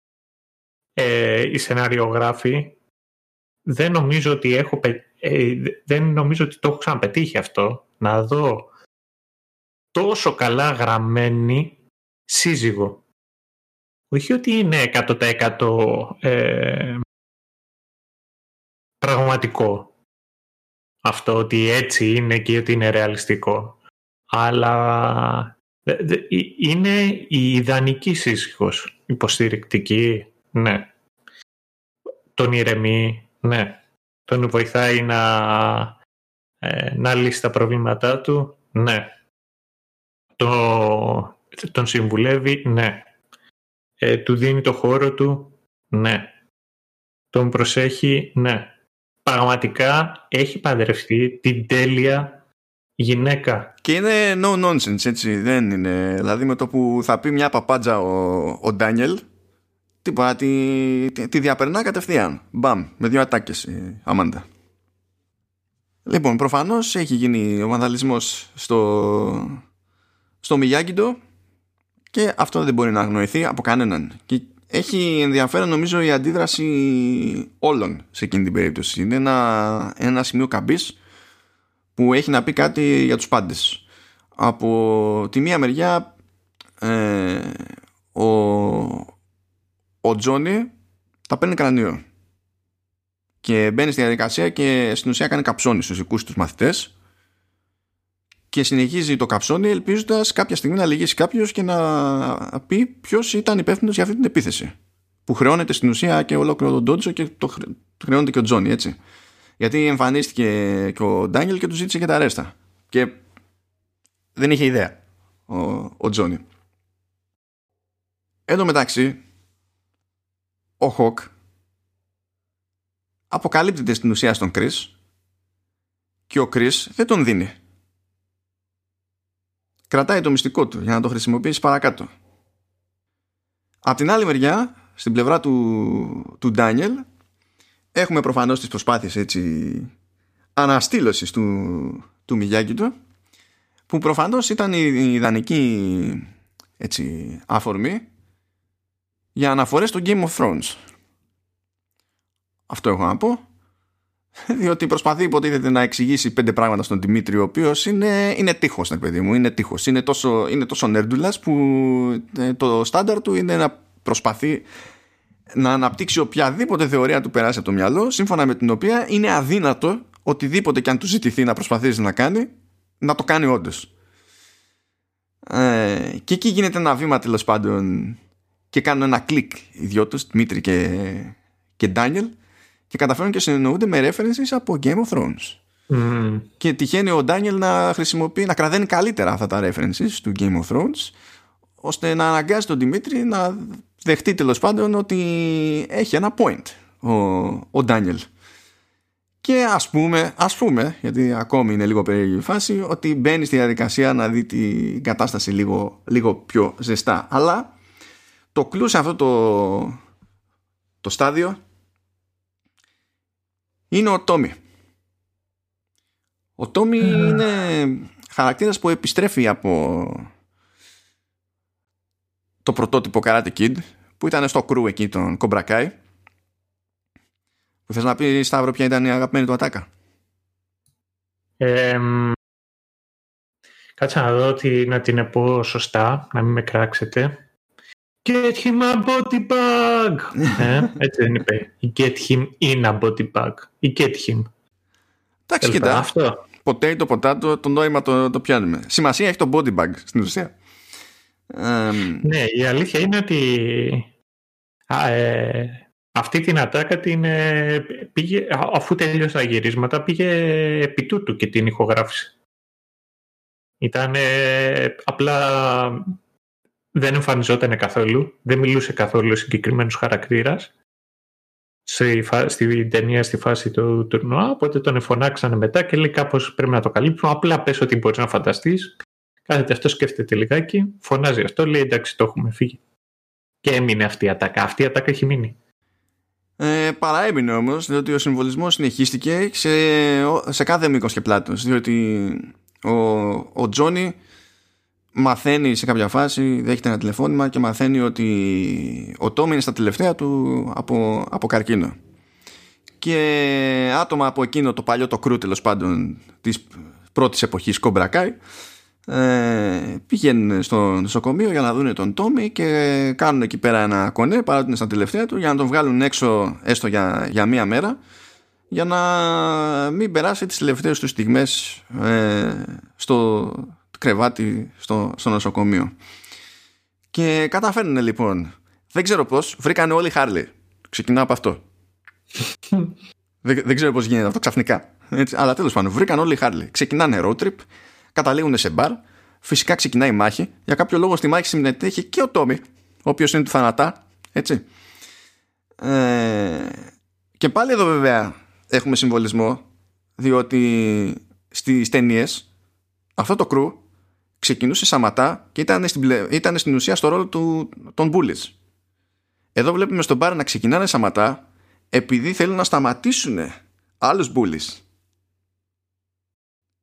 Και βλέπουμε όλο το κρού με την πάροδο του χρόνου να έχει κάνει ένα κύκλο στην ουσία και ο καθένας από την πλευρά του να έχει καταλήξει πάνω κάτω στην ίδια νέα κατάσταση όμως που μ' άρεσε αυτό σαν λεπτομέρεια. Μ' άρεσε ακόμη περισσότερο το ότι δεν προσπαθούσε, ξέρεις, να στο πετάξει τελείως in your face η, η σειρά. Δηλαδή συνέβαινε, αλλά δεν είχε μετά ε, μια συζήτηση που στο έκανε 9 σε περίπτωση που δεν είχες πιάσει το συμβολισμό, ας πούμε. Κοίτα, δεν τι κάνει ο Μπερλάντι αυτή τη σειρά. Ναι, ισχύει αυτό. Έχεις ένα δίκιο. You're my brother, Oliver. ναι, ναι. έχεις ένα δίκιο. Ε, στην αυγή λοιπόν εκεί στο, στο δάσος γύρω από τη φωτιά δεν την παλεύει ο Τόμι το ξημέρωμα μας έχει αφήσει ο Τόμι και αυτό που δεν είχα πάρει χαμπάρι δηλαδή πρόλαβε και μου το σφίριξε ο Σταύρος είναι ότι ο ηθοποιός στο ρόλο του Τόμι ε, πέθανε όντως πέρυσι από άλλη πάθηση αλλά πέθανε όντως και οπότε στα, στα γυρίσματα πάνω είχε όντως πρόβλημα εκείνη την περίοδο. Οπότε νομίζω ότι αυτό όλο το στάδιο χτυπάει κάπως αλλιώς στο, στο τέλος. Ναι. Και ήταν και η τελευταία σκηνή που βλέπουμε το χαρακτήρα του Τόμι είναι που μπαίνει μέσα σε ένα body pack. Ναι. Που ναι. πήγε ναι, full circle αυτό. Έχω ε... τη... Προφανώς δεν έχω πληροφορία, έτσι. Αλλά μου φαίνεται δύσκολο ε, να μην ενσωματώθηκε όλο αυτό το κομμάτι με τον Τόμι ακριβώς επειδή πήρανε χαμπάρι ότι έχει πρόβλημα. Δεν ξέρω ρε μάνι. Απ' τη μία είναι λιγάκι ευαίσθητο και αυτό να το κάνουν, δεν ξέρω. Δεν ξέρω γιατί μετά από όταν πέθανε ο Chadwick Boseman είναι πολλές φορές που σκέφτομαι αν αυτοί οι άνθρωποι κάθονται και το συζητάνε ή αυτοί οι ηθοποιοί αν είναι πώς το αντιμετωπίζουν και αν το λένε και σε όποιους το λένε αν ψάχνουν και όλες και μια ευκαιρία να αποχαιρετήσουν τον κόσμο, να αποχαιρετήσουν τον κοινό, να αποχαιρετήσουν το ρόλο. Δεν θα έπρεπε να ήταν ακόμα πιο in your face τότε, γιατί δεν νομίζω ότι το χειρίζονται... Ναι, δεν το χειρίζονται με τάκτ. Ναι, δεν, δεν ξέρω αν το Όχι, το χειρίζονται με τάκτ. Άμα δεν το ναι, χειρίζονται ναι, ναι. με τάκτ θα ήταν... Εννοώ ότι, ναι, άλλο ήθελα να πω ότι δεν το εκμεταλλεύονται. Ε, τι άλλο ήθελα να πω πάνω σε αυτό. Δεν ξέρω εσύ αν έχεις να συμπληρώσεις. Ε. Για το θέμα του Τόμι, όχι. Εγώ είμαι έτοιμος να προχωρήσω παρακάτω. αλλά αν έχεις κάτι Ναι. Α, αν, ε, αν θυμάσαι, έχει, έχει τρέλα ο Τζόνι με το Iron Eagle. Ναι, ναι. Την ταινία. Που... Ατσαλένιος αετό, έτσι που έχουμε και την ελληνική ναι. απόδοση του τίτλου το οποίο έχει ενδιαφέρον και όλες για ποιο λόγο τραβάει σκάλωμα με τη συγκεκριμένη ταινία ο Τζόνι, διότι όπως είπαμε ο Τζόνι είναι loser. Το χαρακτηριστικό του είναι ότι ενώ είχε πάρει δύο φορές το πρωτάθλημα, έχει μείνει στη μνήμη σαν τον τύπο ο οποίος έχασε. Σαν, το, σαν δεύτερος, εκεί τελείω. Και το ίδιο ισχύει μπορεί να πει, ε, και να πει κάποιος και για το Iron Eagle, διότι είναι μια ταινία η οποία έχει παρόμοια θεματική με το Top Gun βγήκε την ίδια χρονιά με το Top Gun. Και ενώ όλοι μας μπορούμε και ξέρουμε και θυμόμαστε το Top Gun, δεν νομίζω ότι είναι πάρα πολλοί αυτοί οι οποίοι θυμούνται το Iron Eagle. Καλά, λοιπόν... καμία σχέση μεταξύ των δύο ομάδων, αυτό είναι σίγουρο. Δεν, ε, δεν έχω αντίληψη για το πόσο εύκολο είναι να πω σε κάποιον να τσαλένει ο αετός και να θυμηθεί. Ε, γιατί ε, έχω την υποψία ότι ακριβώς επειδή ήταν και πιο φθηνή υπόθεση για τα δικαιώματα τουλάχιστον, ότι έχει παιχτεί αρκετά και το πρωτότυπο και τα sequel στην ελληνική τηλεόραση. Οπότε μπορεί να είναι από αυτές τις περιπτώσεις που εντός Ελλάδος μπορεί να ξέρουν περισσότεροι από ότι σε κάποια άλλη χώρα αλλά νομίζω ότι και πάλι δεν υπάρχει σύγκριση ότι σίγουρα περισσότεροι θα έχουν στην άκρη του μυαλού τους το Top Gun παρά το Iron Eagle. Ότι σε αυτό έχεις δίκιο δηλαδή. Ναι. για το βαθμό δεν είμαι σίγουρος. Στο Iron Eagle ένας άλλος λόγος για τον οποίο έχει ενδιαφέρον που το ότι είναι μια ταινία την οποία παρακολουθεί ο Τζόνι είναι ότι εκεί παίζει ο Ρουπ Γκάρισον ο ηθοποιός ο οποίος έκανε τον Ντόμι. Οπότε έχει ενδιαφέρον και από αυτή την πλευρά. Όσο μιλάς για τον Τόμι μαθαίνω Σταύρο Αυτό έχω να πω Σε, όλη αυτή τη, σε ό,τι συζήτηση έχουμε κάνει Γενικά για τη δεύτερη σεζόν Cobra Kai Κάθε φορά που ξεκινάει η κουβέντα για Τόμι Μαθαίνω κάτι παραπάνω. Ευχαριστώ. Είδες. Ευχαριστώ Σταύρο. Ε, Get him in a body bag Yeah ε, Εντάξει όχι όχι Too dark Too dark. Too soon Too soon. So uh, Πάμε λοιπόν παρακάτω. Έχουμε νέο κύκλο Έτσι ε, training και στις δύο σχολές. Και εδώ βλέπω και, και εδώ μου άρεσε ο συμβολισμός. Διότι ε, από, πλευρά, από την πλευρά ε, Μιγιάκητο έχουμε στην ουσία δύο διαφορετικές προσεγγίσεις και καλά με συγκεκριμένη εκπαίδευση στην υπερζέστη και με την αντίστοιχη εκπαίδευση στο υπερκρύο. Αλλά είναι μια φάση που βλέπεις γενικά τους μαθητές του Ντάνιελ να μην πολύ συντονίζονται εξακολουθεί να προσπαθεί να τους εξηγήσει 50, με 50% αμπελοφιλοσοφία. Δεν είναι και εκείνος ακριβώς σίγουρος για το πώς πρέπει να εξηγήσει το, το κάθε τι ζορίζεται, πιστεύω. Έτσι το αισθάνομαι εγώ δηλαδή. Και δεν μου κάνει και εντύπωση ακριβώς επειδή παράλληλα τρέχουν και τα προβλήματα που έχει στο, στο σπίτι. Οπότε αρχίζουμε και τον βλέπουμε λίγο να τσαντίζεται. Δηλαδή με τον Δημήτρη τσαντίζεται εδώ πέρα. Σε αυτό το, σε αυτό το στάδιο. Τρώει, τρώει ένα ζόρι. Από την άλλη μπάντα, ε, Cobra Kai δηλαδή, έχουμε, έχουμε εκδρομή. Πάμε στο δάσος και έχουμε μια δοκιμασία τέλος πάντων που χωρίζει τους μαθητές σε, σε δύο διαφορετικές ομάδες και υποτίθεται ότι ε, είναι η κόκκινη ομάδα και η μπλε ομάδα, φοράνε κάποια headbands τέλος πάντων για να ξεχωρίσουν και ότι το ζήτημα είναι ο, ο καθένας να πάρει το headband του, του αντιπάλου. Γενικά όλη η φάση βασίζεται στο concept ότι πλέον έχουμε εχθρό, έχουμε αντίπαλο και ε, συγκεκριμένα μιλάμε για enemies, όχι για opponents. Νομίζω δεν χρησιμοποιείται ποτέ ο όρος opponent στο, στο διάλογο. Το οποίο δεν είναι τυχαίο διότι το συγκεκριμένο training session είναι σύλληψη του Chris που πείθεται ο Τζόνι τέλος πάντων να το αφήσει να, να, να προχωρήσει. Και βλέπουμε εδώ απόσταση φιλοσοφίας, απόσταση στην πράξη, αλλά σε αντίθεση με τη μακίνα που λέγαμε για τα τσιμέντα και τον κύκλο κτλ. Εδώ βλέπουμε στην ουσία ε, πιο άσχημο πρόσωπο από την πλευρά της εκπαίδευσης και από τις δύο πλευρές αλλά για διαφορετικούς λόγους που επίσης μου άρεσε σαν φάση. Δηλαδή σου, σου έχει δύο training sessions την πρώτη φορά για να σου δώσει λόγο να έρθεις πιο κοντά και με τις δύο παρατάξεις. Και έχει αντίστοιχα ρε παιδί μου κάτι, κάτι ανάλογο πιο μετά που έχουν προχωρήσει τα πράγματα και με τους χαρακτήρες που σε παγώνουν λίγο, σε ψυχραίνουν και για τους δύο. Δεν ξέρω αν σου 'κατσε εσένα έτσι ή κάπως αλλιώς. Ναι, έτσι μου, ναι, ισχύει. Ε, αυτό το οποίο μου, ε, μου έκανε με ένα περισσότερο εντύπωση ήταν το πώς πόσο πρόθυμοι ήταν οι μαθητές του Τζον να κάνουν το οτιδήποτε παράλογο του ζητούσε από ότι ήταν οι, οι μαθητές του Ντάνιελ οι οποίοι απλά αρνιόντουσαν να κάνουν τα πιο βασικά πράγματα. Ο άλλος ο τύπος τους έβαλε μέσα σε μια μπετονιέρα και οι άλλοι γκρινιάζαν ότι είμαστε έξω στον ήλιο, ξέρω εγώ. Δεν δε, κάποια πράγματα δηλαδή, εντάξει.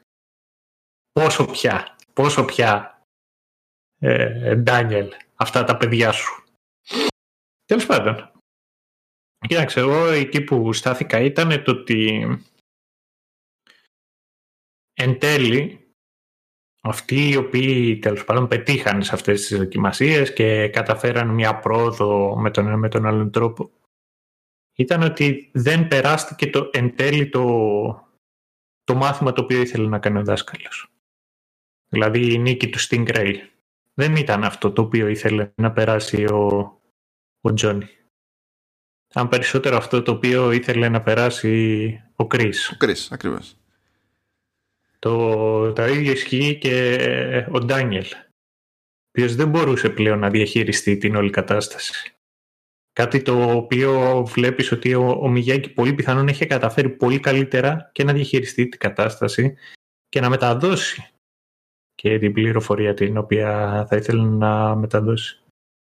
Αν και για το τελευταίο έχω λιγάκι τις αμφιβολίες μου, δεν ξέρω αν ε, στη σημερινή εποχή η νοοτροπία του Μιγιάκη θα μπω... Δεν νομίζω ότι θα και γόνιμο έδαφος, δηλαδή πρόθυμα αυτιά.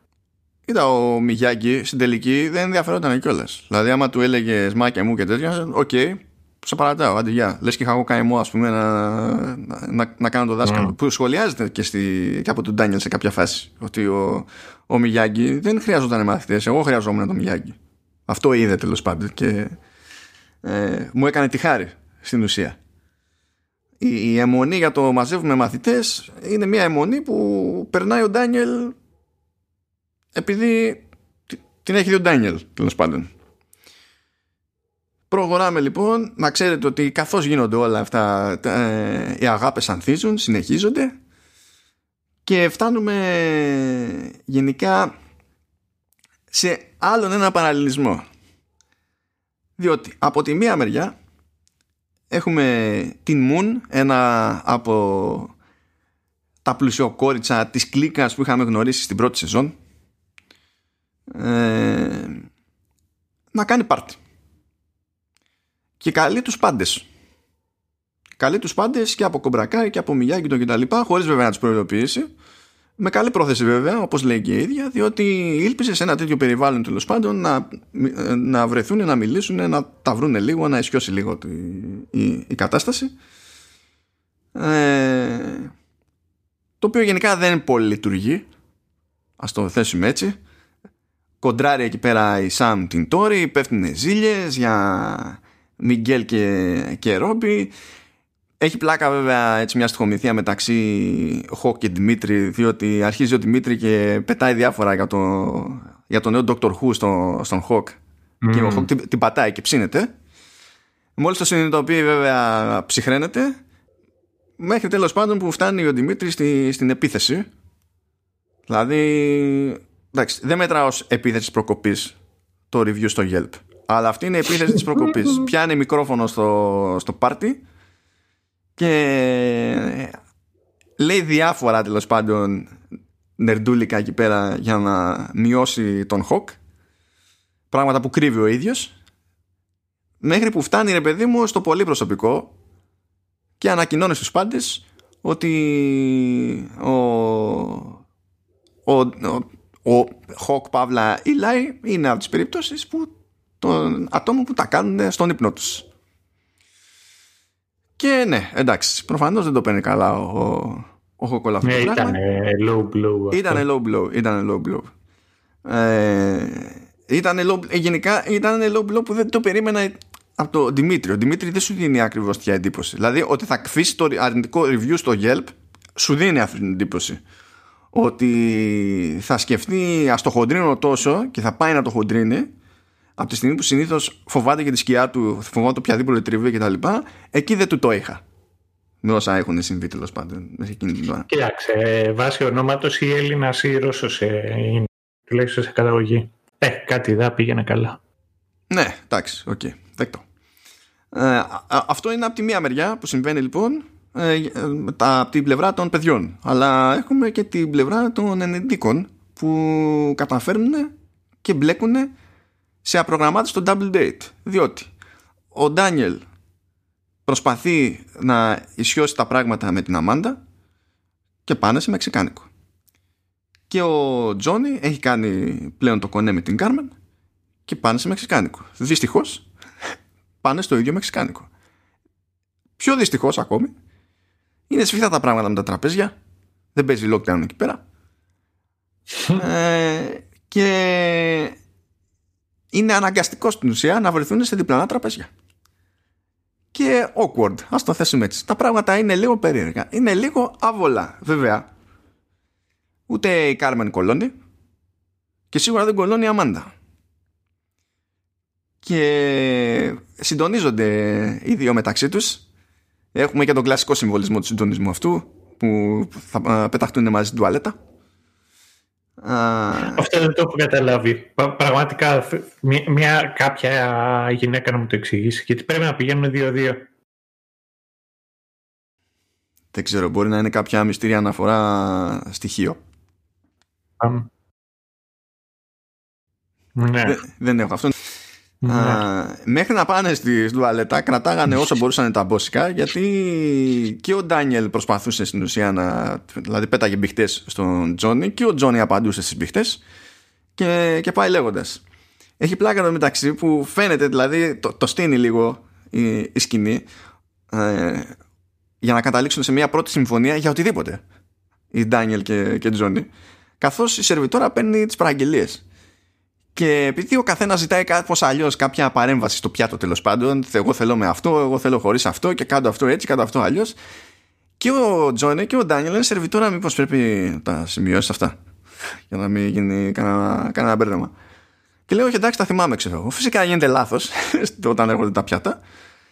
Και εκεί έχουμε μια, μια στιγμή, ρε παιδί μου, όπου συμφωνούν μεταξύ τους ότι ναι, είχαμε δίκιο, σκεφτήκαμε και δύο το ίδιο και το κάνουν χωρίς να υπάρχει κάτι από πίσω. Δηλαδή κοιτάζονται, συμφωνούν και αισθάνονται και οι δύο δικαιωμένοι και είναι αυτό που, το μόνο πράγμα που μετράει εκείνη την ώρα. Δεν έχει σημασία ποιος είναι ο άλλος και, και γιατί. Αλλά το επόμενο βήμα σε αυτή την περίπτωση έρχεται όταν πάνε για τουαλέτα οι κοπέλες. Διότι ξέρεις ότι εκεί γίνεται ακόμα πιο άβολη κατάσταση. Πετάγονται κάτι λόγια και τέτοια. Αλλά ο Τζόνι λέει φορά παρτίδα στον, στον Ντάνιελ ότι θέλει διαφορετικό κομπρακάι. Θέλει, θέλει να το αλλάξει.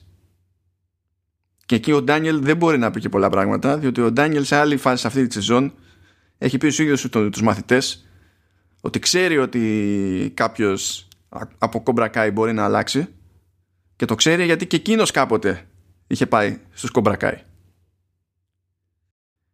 Και κλείνει ευχάριστα αυτό το προγραμμάτιστο διπλό ραντεβού. Λοιπόν, Σταύρο, σκέψεις για το υποτιθέμενο διπλό ραντεβού. Ε, κοίταξε, εγώ ότι με θυμάμαι κιόλας που είχαν πάει μαζί για, για ποτά στην πρώτη σεζόν ο, ο Τζόνι με τον, ε, με τον Ντάνιελ. Είχε γέλιο κιόλας ο Ντάνιελ που κοροϊδεύε το, το Τζόνι για την πύρα που έπινε την Κούρς.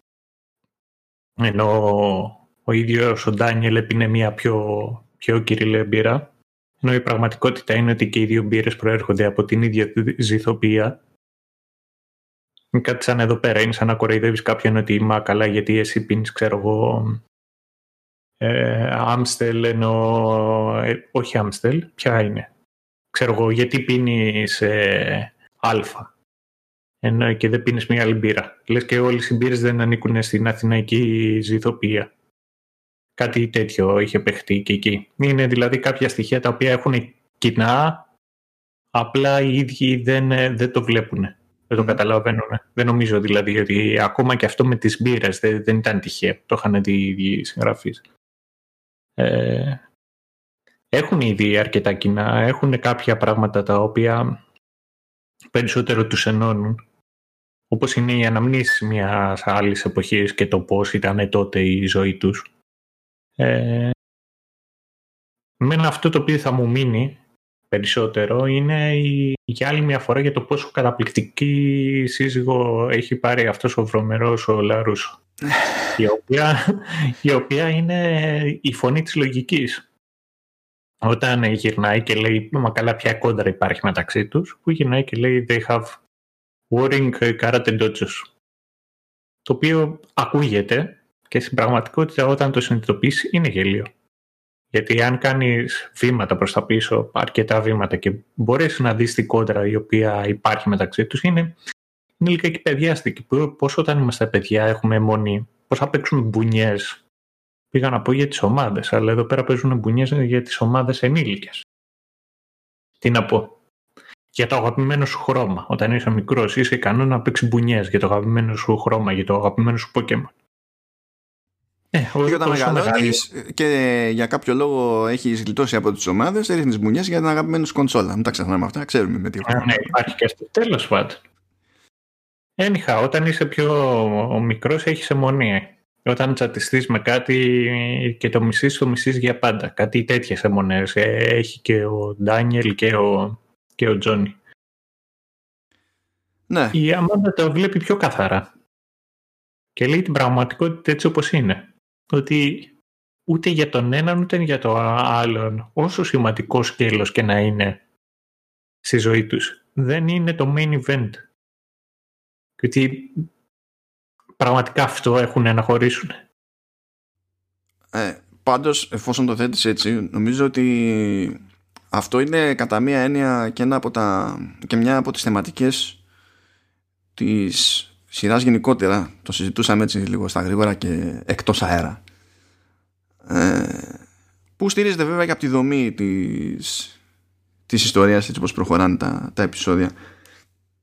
Ότι βλέπουμε για, με διαφορετικό σκεπτικό αλλά όχι απαραίτητα με πραγματικά διαφορετική λογική ε, βλέπουμε δύο διαφορετικές γενιές ε, να καταλήγουν με παρόμοια ζητήματα και αυτό που να διαφέρει ας πούμε εδώ και εκεί είναι ενίοτε ο τρόπος με τον οποίο το, τα αντιμετωπίζουν διότι πάρα πολύ απλά η κάθε πλευρά διαφέρει σε συσσόρευση και ποιότητα εμπειριών. Δηλαδή το ότι η Αμάνα θα γυρίσει θα την πει στον Ντάνιελ και ο Ντάνιελ θα, θα μαγκωθεί έχει να κάνει προφανώς με την Αμάντα αλλά έχει να κάνει και με το ότι μιλάμε για μεγαλύτερους ανθρώπους που έχουν χρειαστεί να δουλέψουν στη ζωή τους να λειτουργήσουν κάπως, να περάσουν κάποια πράγματα κτλ. Ε, το ίδιο πράγμα στα, στα παιδιά δεν περνάει έτσι, έτσι εύκολα. Παρ' όλα αυτά, αν πιάσεις το τι σόι τριβές έχουν, το τι σκαλώματα, το πώς μπλέκουν οι εγωισμοί παντού κτλ. Βλέπεις στην ουσία παρόμοια πράγματα και στις δύο αυτές διαφορετικές γενιές που είναι κάτι που προσωπικά εκτιμώ γενικότερα διότι πάρα πολύ απλά έτσι και εγωιστικά από τη δική μου την πάτα τουλάχιστον ταιριάζει με την κοσμοθεωρία μου περί οριμότητας που θεωρώ ότι οριμότητα τέλος πάντων. Όχι τόσο οριμότητας, αλλά το ότι η ηλικία φέρνει κάποια στάνταρ κάποια πράγματα δεδομένα. Δεν είμαι φαν αυτής της θεωρίας αλλά τέλος πάντων. Πιστεύω ότι προέχουν άλλα πράγματα. Και μου ταιριάζει ρε παιδί μου ο τρόπος με τον οποίο χειρίζεται τις καταστάσεις το, το κομπρακάει γενικά σαν, σαν show. Anyway. Και αυτό μας φέρνει στο τελευταίο κομμάτι της ιστορίας, το τελευταίο επεισόδιο στην ουσία που είναι έχει δύο πράγματα να μας δείξει. Απ' τη μία έχουμε μια τεράστια μάχη που ξεσπάει στο, στο σχολείο. Sky Tori, αφού έχει δει τον, ε, τον Μιγγέλ και την Σάμ να φιλιούνται στο πάρτι, τα έχει πάρει κρανίο και, ε, και ξεκινάει ξύλο με την Σάμ. Φυσικά, όπως συμβαίνει στα μπαρ όπου κατοικοεδρεύουν ενήλικες, δεν χρειάζεται και πολύ να μετατραπεί το school fight σε ανάλογο bar fight. Μπλέκουν όλοι μεταξύ τους και γίνεται ένας χαμούλης. Ο Χοκ άλλο που δεν ήθελε. Ο Stingray άλλο που δεν ήθελε. Ο Stingray, ναι, ο Stingray είναι παιδιά φοβερή φιγούρα. Δηλαδή νομίζω ότι ε, πρέπει να ζήσετε το, την ποσότητα που λέγεται Stingray χαζεύοντας αυτή τη, τη σεζόν. Δεν έχει πάρα πολύ screen time αλλά είναι αδύνατο να, ε, να μην σας φανεί αγαπησιάρης. Είναι μια ποσότητα μόνος του. Ισχύει, αλλά ταυτόχρονα είναι και λιγάκι sad. Ε, να σου πω κάτι όμως, του πηγαίνει κάτι στραβά στην τελική. Όχι, ισχύει. ισχύει. Είναι, είναι, είναι ευτυχισμένος. Είναι, κοίταξε, για μένα είναι ένας άνθρωπος ο οποίος είναι λιγάκι δύσκολο. Μοναδικός τρόπος για, για να λειτουργήσει και να ενταχθείς σε ένα ουσιαστικό σύνολο είναι να ένας άνθρωπος ο οποίος είναι πάνω από 30 φαίνεται να είναι. Δεν είναι early 20s. Για να λειτουργήσει είναι να κάνει παρέα με παιδιά τα οποία ακόμα πηγαίνουν σχολείο και είναι προσχολημένος σε μια κουλτούρα η οποία ήταν ε, κεντρική ενώ μεγάλωνε. Και αυτό είναι που τον γεμίζει. Ε, είναι λιγάκι σατ. Αλλά ναι, ισχύει ότι είναι ξεαγάπητος, ότι έχει τζέρτζελο, έχει γέλιο, ότι προσπαθεί π.χ. να μιμηθεί το Hawk. Αλλά νομίζω ότι του Hawk αυτό το, το flip the script λειτουργεί πολύ περισσότερο από ότι στο Stingray. Είναι το αστείο κάποια πράγματα τα οποία, πώς να σου το πω, κάποια πράγματα έχει νόημα να τα κάνεις σαν πιτσίρικα και όντως να λειτουργήσουν. Να όταν πας να τα κάνεις σαν ενήλικος, δεν πάει και δεν πάει το ίδιο καλά. Εγώ να πω ότι σε ένα πάρτι με εφήβους, ο τύπος έφερε, έφερε τη δικιά του, η οποία απορούσε πού βρέθηκα εδώ, τι είναι, αφού είπες ότι κάνουν πάρτι κάτι φίλοι σου. και, και βλέπει όλα τα σχόλια Ναι. Και νομίζω ότι είναι το μόνο άτομο που εμφανίζεται στη, γενικά στο, στο πάρτι και έχει, έχει δέσει δύο μπουκάλια, ένα σε κάθε χέρι, με μονοτική ταινία, ώστε να μην, να μην τα ψάχνει, να έχει όλη την ώρα κάτι να πιει. Και φυσικά αυτό το πληρώνει αργότερα, διότι όταν υποτίθεται ότι σκάει η αστυνομία, προσπαθεί να ανοίξει πόμολο και συνειδητοποιεί εκείνη τώρα ότι δεν ήταν η καλύτερη ιδέα ναι. να έχει μπουκάλια δεμένα με μονωτική στα χέρια του. Τέλος πάντων, ok. Okay. Ε, anyway, ε, στο σχολείο γίνεται μακελιό, μακελιό όμως και νομίζω ότι όλο το γύρισμα αυτής της μάχης ήταν το πιο φιλόδοξο γύρισμα σε όλη τη σειρά μέχρι στιγμής Διότι, ναι, εντάξει, είχε cuts, αλλά είχε διάφορες accounts που ήταν μονοκάμερες, πράγμα που σημαίνει ότι έπρεπε να συντονιστούν πολλοί ηθοποιοί και κομπάρσοι ε, και οι χορογραφίες αντίστοιχα και έβλεπα αρκετά ομαλές μεταβάσεις από το ένα σημείο στο οποίο ε, ήταν η προσοχή τέλος πάντων του, του θεατή στο επόμενο σημείο στο οποίο πρέπει να εστιάσει ο, ο θεατής. Και είναι κάτι τέτοια πειράματα περιμένω ξέρεις να τα βλέπω σε άλλου τύπου ρε παιδί μου show που ε, έχουν και λίγο διαφορετικό budget ε, μπορεί να έχουν να κάνουν με κάτι πιο υπερορικό ας πούμε και, και τα λοιπά. Ή υπάρχουν και βλέπεις ότι συστηματικά προσπαθούν να κάνουν κάποιο statement ας πούμε εδώ και εκεί. Ενώ το Cobra Kai δεν φαινόταν ρε παιδί μου ότι θα νοιαζόταν για να προσπαθήσεις κάτι τέτοιο. Αλλά κάποιος μεράκλωσε. Και νομίζω ότι βγαίνει. Δηλαδή όλοι, όλοι αυτοί σε κάνς είναι στα μάτια μου ε, καλωστημένοι και λειτουργεί σκηνοθετικά και, και χορογραφικά. Μέχρι που με τα πολλά τέλος πάντων ε, προφανώς η μάχη έτσι ε, εστιάζει περισσότερο οι σκηνές εστιάζουν περισσότερο στο, σε Σαμ και Τόρι αλλά αντίστοιχα και, και Ρόμπι και Μιγγέλ πάνω στο χαμό αυτό μαθαίνει και ο Ρόμπι τέλος πάντων ότι έπαιξε φίλη μεταξύ Σαμ και, και Μιγγέλ και χοντρένει το πράγμα μέχρι που το παρακάνει και βλέπουμε τον Μιγγέλ ε, να φτάνει στη στιγμή τέλος πάντων που συνειδητοποιεί ότι ενώ τον έχει κάτω τον Ρόμπι και τον έχει, του πιέζει και το αδύνατο του σημείο, το χέρι στο οποίο είχε πάθει ζημιά. Ότι ε, ε,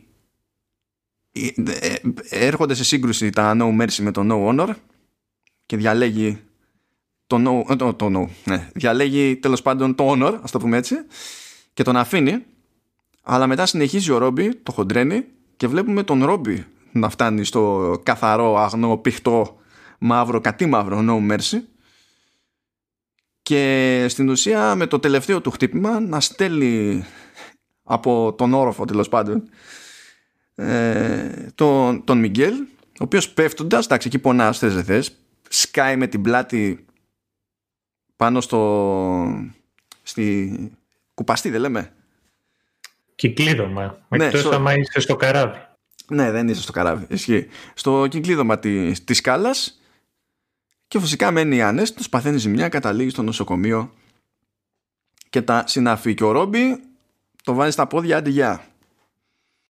Τουλάχιστον δεν φοβόμαστε για τη ζωή του Μιγγέλ. Σωστά. Τι εννοείς; Κομπρακά είναι Verdice, λέει. Καλά, ναι. ναι εντάξει. Τι, δεν δε, δε, δε δουλεύει έτσι. Δεν ξέρω, θα το μάθουμε. Α, ο Τόμι. Ναι, ο Τόμι. Πακέτο, είδες; Ναι, unlucky. Και έτσι στην ουσία στείνονται και οι προστριβές για την επόμενη σεζόν. Τι γίνεται λοιπόν ως απόρρια όλων αυτών των πραγμάτων. Μπαμ μπαμ ψυχραίνεται η Κάρμεν με τον Τζόνι διότι τον θεωρεί δηλαδή το λιγότερο ηθικά υπεύθυνο για αυτή την κατάληξη. Με το, για το ότι ο Μιγγέλ καταλήγει στο, στο νοσοκομείο. Η Σάμ επίσης είναι στο νοσοκομείο, στην ουσία με εκδορές και τέτοια πράγματα, γιατί έπαιξε λίγο βρώμικα η Τόρη. Λίγο. Ναι, όσο να πεις. Και γενικά αισθάνεται απέσια επειδή θεωρεί ότι και η ίδια έχει ευθύνη ε, για, για την όλη κατάσταση. Αλλά βλέπουμε τη σημαντικότερη, τη μεγαλύτερη εξέλιξη σε όλη αυτή τη φάση που τέλος πάντων είναι στα μαύρα του ο Τζόνι και για την εξέλιξη των πραγμάτων αλλά και για το ότι δηλαδή με τη μία ε, έχει τον Μιγγέλ στο νοσοκομείο και από την άλλη τον παρατάει Κάρμεν και τον χρεώνει κιόλας. Και καταλήγει εκεί με τα αμπυρόνια να επισκεφθεί τη, τη σχολή του νυχτιατικά και ακούει κάτι φωνές εκεί πέρα στο πίσω χώρο, στο πίσω δωμάτιο. Τσεκάρει και βλέπει ένα μάτσο από μαθητές του να κάνουν στα κρυφά μάθημα με τον Κρίς. Και ξεκινάει εκεί μια κόντρα για το τι κάνετε εδώ πέρα και όχι τέτοια ιστορίες. Και εκεί μαθαίνουμε ότι ο Chris έπιασε το σπίτι νοικοκύρι του, του Τζόνι και του πήρε τη σχολή. Και ο Τζόνι μένει ξεκρέμαστος. Mm. Μένει ξεκρέμαστος από τους πάντες και τα πάντα επιστρέφει στο default loser state. Με τη διαφορά βέβαια ότι ενώ δεν ήσουν υποχρεωμένος να το συμπαθήσεις την πρώτη φορά που κατέληξε loser εδώ δεν είναι ότι πήγε πέρα για πέρα γυρεύοντας. Προσπάθησε να κρατήσει τα μπόσικα. Και τελικά GeForce και θέλω να μου πεις μεταξύ άλλων και τη σκέψη σου για το κομμάτι αυτό αλλά πάνω απ' όλα θέλω να μου πεις τι σοή συμφωνία κάνει ένας άστεγος όπως ο Chris με το φίλο του Μπόρατ;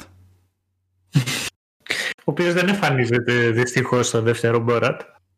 Ναι, δεν, όχι εμφανίζεται Ε, εμφανίζεται ναι, εμφανίζεται, έχεις δίκιο. κατά μία έννοια εμφανίζεται ναι. Ε, κάνει συμφωνία λοιπόν με το φίλο του Μπόρατ και του παίρνει τη, τη- τη σχολή ο άστεγος. Με, με, με τι; δηλαδή εξήγησέ μου. Εξήγησέ μου. Κοίταξε. Ε, μ, κάποια στιγμή διαχειριζόταν σίγουρα στα διαδικαστικά κάτι ξέρει παραπάνω ο Chris από, από τον Τζόνι. Την έννοια ότι ο Τζόνι είναι άσχετος σε αυτά όλους δύο. Οπότε σίγουρα δεν περιμένεις από τον Τζόνι να, ξέρεις, να, να ξέρει πώς να διαχειρίζεται τα διαδικαστικά με τα χαρτιά. Κάποια στιγμή μάλιστα ο, ο Τζόνι δίνει και διαχείριση. Τη διαχείριση αυτή στο, στον ίδιο τον Chris, ο οποίος μπορεί να πείρξει τα χαρτιά. Επίσης, δεν είναι ότι υπογράφανε συμβόλαια κτλ. Δίνανε τα χέρια με... Πώς τον έλεγανε το φίλο του Μπόρατ; Ε, δεν θυμάμαι τώρα, εντάξει. Θυμάμαι μόνο την Αρμένιος. Ναι, αυτό. Ναι, κα- καλά φαίνεται η φάτσα του ότι είναι Αρμένιος. Ε, επίσης, το άλλο το οποίο σκεφτόμουν και ε, περιμένω τέλος πάντων κάποια στιγμή να σκάσει είναι θα γίνει με τον Silver. Γιατί θα σου πω ότι μια α- α- πιθανή εκδοχή ο, μαθαίνουμε τέλος πάντων στο Karate Kid 3 ότι δεν είναι το main event ο, ο Chris αλλά είναι ένας άλλος, ο Terry Silver, ο οποίος έχει πάρα πολλά λεφτά και είναι ουσιαστικά ο ιδιοκτήτης του Cobra Kai. Ποιος δεν μου λέει εμένα ότι δεν υπάρχει αυτός ο Terry, ε, ο, αυτός ναι, ο Silver ακόμα με την οποιαδήποτε του μορφή, είτε είναι αυτός, είτε κάποιο παιδί του ή whatever. Τέλος πάντων κάποιος ο οποίος συνεχίζει να έχει τα δικαιώματα για το Cobra Kai και δεν τα πήρε μόνο και μόνο επειδή το είχε κάνει, ξέρω εγώ, copyright. Υπάρχει και Φαντάζεσαι. αυτή η τηλεόραση. να, να, να γίνει ο απόλυτος κύκλος. Να μην μείνει, δηλαδή, να, να μην μείνει τίποτα από την τριλογία. Βέβαια, άμα το χοντρίνουν μετά, θα θυμηθούμε και τα, και τα spin-offs. Αλλά και να μην θυμηθούμε τον Jackie Chan. Ναι. Μην το πάω. Και εντάξει. η Χίλαρη Σουάνκ πολύ πιθανό να την έδει σε κάποια φάση να σκάει. Καλά, τη Έστω Hilary και για Swank κάποιο. δεν, δεν, δεν το πολυκόβω. Δεν το πολυκόβω λόγω, λόγω κασέ, όχι δηλαδή για ξέρεις. Γιατί μπορεί να είναι, στην, μπορεί να είναι στην πτώση από άποψη εκτοπίσματος, έτσι. Δεν είναι τόσο τιτάνο τεράστιο όνομα και σίγουρη επιτυχία όσο πριν από κάμποσα χρόνια στον κινηματογράφο. Αλλά τώρα δειλά-δειλά μπλέκει και εκείνη με το τηλεοπτικό περισσότερο, αλλά εξακολουθεί να είναι πιο αναγνωρίσιμη ποσότητα τώρα. Δεν μπορείς να πεις θα σκάσει Χίλαρη Σουάνκ στο κομπρακάι ε, και να γίνει έτσι απλά. Δεν ξέρω ποιος θα βάλει το budget. Θα μου πεις Netflix. Ναι, θα το βάλει. Ναι, ισχύει, αλλά δεν σου λέω ότι θα έρθει για main event. Ή πιθανόν να έρθει για να, να σκάσει για να σκάσει. Ε, ε, συν της άλλης, εγώ ανησυχώ για το άλλο με τον Τζόνι. Ε, καλά όλα αυτά. Αλλά είπαμε, bottom, li- bottom line είναι worrying ka- karate dojos. Ο, ο Τζόνι μένει, μένει χωρίς δουλειά. Ναι. Ε, μην, δεν ξέρω εγώ, είναι και αυτό πολύ σημαντικό κομμάτι. Ε, βέβαια, πάλι βλέπεις ότι ο, ο Ντάνιελ είναι λιγάκι είναι λιγάκι ηλίθιος ο- με το τρόπο με τον οποίο αντιμετωπίζει την όλη κατάσταση. Ο Τζον πηγαίνει, βρίσκει την Κάρμεν, έρχεται αντιμέτωπος με την πραγματικότητα, αντιλαμβάνεται ότι αυτά τα οποία διδάσκουν, ε, τα οποία δίδαξε στο Μιγγέλ είχαν ένα αντίκτυπο. Ότι στην πραγματικότητα μάθαινε σε ανήλικους ανθρώπους οι οποίοι δεν έχουν και τόσο πυγμένο μυαλό να κάνουν ζημιά σε άλλους ανθρώπους χωρίς να τους έχει δώσει Sony και Ντε ένα πλήρες υπόβαθρο για το πότε τα χρησιμοποιείς και πότε δεν τα χρησιμοποιείς. Πηγαίνει, ζητάει συγγνώμη και δείχνει κατανόηση όταν η Κάρμεν του λέει ότι δεν τον θέλει πλέον.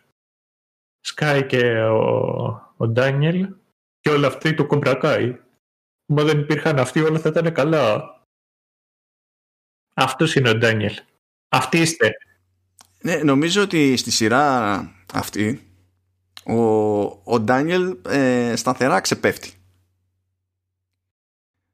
Το οποίο βέβαια ε, έχει και το ενδιαφέρον διότι θα μπορούσε ρε παιδί μου ε, ο, ο ηθοποιός να πάει κόντρα σε αυτό. Γιατί εδώ που τα λέμε, ξέρεις τι μπορείς να γυρίσεις κουμπρακάι χωρίς τους συγκεκριμένους δύο. Ναι. Μπορεί να μην είσαι κανένα πρώτο όνομα, ξέρω εγώ, αλλά κάτι κόμξες τέτοιες σε παίρνει να τις κάνεις. Ναι, διότι ισχύει. χωρίς εσένα δεν μπορεί να λειτουργεί η, η φάση. Αλλά μου αρέσει το ότι το πάνε προς τα εκεί και ότι δεν φαίνεται να έχουν σκάλωμα οι εμπλεκόμενοι στο να το πάνε προς τα εκεί. Και ότι ε, έτσι βασικά είναι και λογικό διότι ξέρεις θα είχαμε φτάσει σε ένα level αλλιώς να το παίζουμε ότι ο Ντάνιελ Λαρούσο είναι είναι ε, τέτοιο, είναι ο Luke Skywalker. Man, σε ευχαριστώ. Τελείωσε, τελείωσε γιατί μου έκανες τη τέλεια πάσα. Οκ. Συνέχισε. Ωραία, δώσε, δώσε, δώσε. Α, ωραία, ωραία. Άκουσε με. Να άκουσε με πάνω σε αυτό το πράγμα. Επειδή λες ότι θα μπορούσε να κάνει κόμιξες και τα λοιπά. Όλοι αυτοί οι οποίοι είναι ηθοποιοί και έχουν υποδυθεί αυτό το ρόλο και τον ξέρουν καλά, δεν είναι απαραίτητο ότι οι Τζόνι και Ντάνιελ γνωρίζουν το καλύτερο ή έχουν τις καλύτερες ιδέες ακόμα και για τους ρόλους στους οποίους οι ίδιοι υποδύθηκαν επί πολλά χρόνια και ήταν κομμάτι τους. Και θα φέρω πάντα τρανό παράδειγμα, παρότι στα, τα, τα sequel των Star Wars, δηλαδή 7, 8, 9, αν εξαιρέσει το 8, εγώ δεν το έχω σε εκτίμηση, πολλοί δικαιώνανε την οργή και την ε, φυσιολογική οργή για την οποία έχουν στα sequels ότι έβγαινε ο... Θα το πουσκάλωσα. Κόψτε το αυτό, σε παρακαλώ, γιατί είναι ντροπή ε, να μην θυμάμαι πώς λένε το Luke Skywalker. Ο... να, Ωραία. Έβγαινε ο, ο Mark Hamill και έλεγε ότι πετσοκόψανε το, τον Luke. Και έχει δίκιο να λέει ότι πετσοκόψαν τον Luke. Σημαίνει όμως ότι ο Mark Hamill θα μπορούσε να αντιπροτείνει κάτι καλύτερο για το Luke Skywalker. Εν συγκεκριμένη περίπτωση, ναι, γιατί ήταν χάλια έτσι όπως το διαχειριστήκαν. Μέχρι στιγμής δεν Αλλά λειτουργεί και- πολύ αυτός ο παραλληλισμός. Θες να πετύχεις, αλλά προχώρα. ναι, προχώρα. αλλά θα τον πετύχω τώρα. Ποια ήταν η πρόταση του ίδιου του Mark Hamill για μια συνέχεια στο Star Wars? Ήτανε ότι ξαφνικά θα εμφανιζόταν ένας κλόνος του Luke, ο οποίος θα ήταν ο κακός ο κλόνος και θα έπρεπε να τον πολεμήσει legit. Και θα έπαιζε δύο ρόλους ο Mark Hamill. Του καλού Luke και του κακού Luke. Αυτή ήταν η καταπληκτική ιδέα του Mark Hamill. Ναι, Οπότε... το, το λες περιπεκτικά, αλλά υπάρχει τρόπος να λειτουργήσει αυτό. Χαίρομαι πολύ. Πολλά υπάρχουν ε, να, για να λειτουργήσουν. Αλλά δεν νομίζω ότι ούτε ο Λούκας μπορούσε να το κάνει, πόσο μάλλον J.J. Abrams. Καλά το. Εντάξει. Λοιπόν, μην, το, μην το σχολιάσουμε περισσότερο σε πεδίο Star Wars βέβαια, αυτό γιατί θα Ω, ναι, καταλήξουμε αλλά να- α, αυτό, είναι, αυτό είναι το πρώτο concept το οποίο θέλω να πω. Το δεύτερο concept είναι ότι θεωρώ ότι το πάνε τουλάχιστον για τη season 3 περισσότερο στο να ανακαλύψει είναι, θα, τουλάχιστον εγώ έτσι όπως το αντιλαμβάνομαι θα επικεντρωθούν ίσως λιγάκι περισσότερο στον Τζόνι και στον Ντάνιελ οι οποίοι θα προσπαθήσουν να ανακαλύψουν τι πάει να πει το καράτε ντο. Ντο σε όλες τις πολεμικές τέχνες οι οποίες προέρχονται από την Ιαπωνία το ντο είναι ο δρόμος. Είναι aikido. Καράτε, γι' αυτό είναι miyaki do. Είναι ο δρόμος, είναι η φιλοσοφία αυτό. Είναι και νομίζω ότι θα το ψάξει και ο ένας και ο άλλος. Και όταν μιλάει ο, ο Ντάνιελ, ο οποίος έχει μάθει ότι το καράτε είναι μονάχα για άμυνα, ποτέ για κάτι άλλο. Και βλέπει ότι αυτή η νοοτροπία δεν λειτουργεί ακριβώς. Θεωρώ ότι όταν ο Μιγιάκη μιλούσε για μια ισορροπία, δεν μετέφερε σωστά το τι ήθελε να πει ή το τι μπορεί να ζούσε ο ίδιος και να είχε στο μυαλό του στον Ντάνιελ. Και αυτό θυμάμαι εγώ τουλάχιστον από τα Star Wars. Άντε πάλι τα Star Wars. που αυτή ήταν η ισορροπία. Δεν ήταν ούτε να είναι τέρμα light side, ούτε τέρμα dark side. Έπρεπε να υπήρχε μια ισορροπία στο in the force. Αυτό βέβαια ξέρεις που μας οδηγεί έτσι που και εγώ, δηλαδή εγώ τουλάχιστον έχω αυτή την υποψία ότι με το να περάσει το Cobra Kai στα χέρια του Chris ε, ένα από τα πράγματα που συμβαίνουν ε, αυτομάτως είναι ότι και ο Τζόνι και ο Ντάνιελ έχουν μια κοινή αντιπάθεια και έναν κοινό αντίπαλο. Ταυτόχρονα βέβαια εξακολουθούν να έχουν προστριβές μεταξύ τους αλλά θεωρώ αδιανόητο να μην εξερευνηθεί καθόλου στην τρίτη σεζόν το κατά πόσο μπορούν με κάποιο τρόπο να συντονιστούν και να συνεργαστούν ώστε να αντιμετωπίσουν ε, τον Κρίς που εδώ πλέον ε, θα κινηθεί και φιλοσοφικά σε άλλο πεδίο η κατάσταση αν, το πάνε, αν την πάνε έτσι διότι μπορεί εκείνοι να έχουν το προσωπικό σκάλαμα με τον Chris και τα λοιπά αλλά έτσι όπως είναι στημένο αυτό το show στην ουσία ε, διακυβεύεται και η, η γαλούχηση μιας ομάδας μαθητών. Υπάρχει και αυτό δεν είναι μόνο δηλαδή το, το μόνο σημαντικό δεν είναι όλα, να κάνουμε τα μούτρα κρέας στο, στον Chris. Ε, θεωρώ ότι είναι αναπόφευκτο να μπει στη συζήτηση ε, και πρακτικά και φιλοσοφικά το ότι θέλουμε να προστατεύσουμε τα παιδιά. Γιατί θεωρούμε ότι ξεφεύγουν προς μια κατάσταση που δεν θε... ούτε ο Ντάνιελ εγκρίνει αυτή την κατεύθυνση. Και αφιερώθηκε χρόνος ειδικά στη δεύτερη σεζόν πολύ περισσότερο από ό,τι στην πρώτη ώστε να ξεκαθαριστεί πως ούτε ο Τζόνι εγκρίνει αυτή την κατάσταση ναι, ναι, ναι, ναι. Γιατί πέρα, πέρα από τον ίδιο τον Chris, ο οποίος ξέρουμε τι, τι κουμάσι είναι, η αλήθεια είναι ότι και η Τόρια, αλλά ειδικά ο Χοκ, είναι σαν main antagonist αυτή στη σεζόν. Εντάξει, όχι main antagonist, είναι δεύτερο antagonist αυτή τη σεζόν. Το έξι πώς το βλέπω. Ναι. Ε, κάποιες κουβέντες, κάποια, κάποια θέματα θέλω να σχολιάσω τώρα. Είμαι εγώ. Ε, σίγουρα έγινε αναβάθμιση στο ρόλο του Δημήτρη σε αυτή τη, τη σεζόν και έγινε πλέον ήταν έτσι main cast.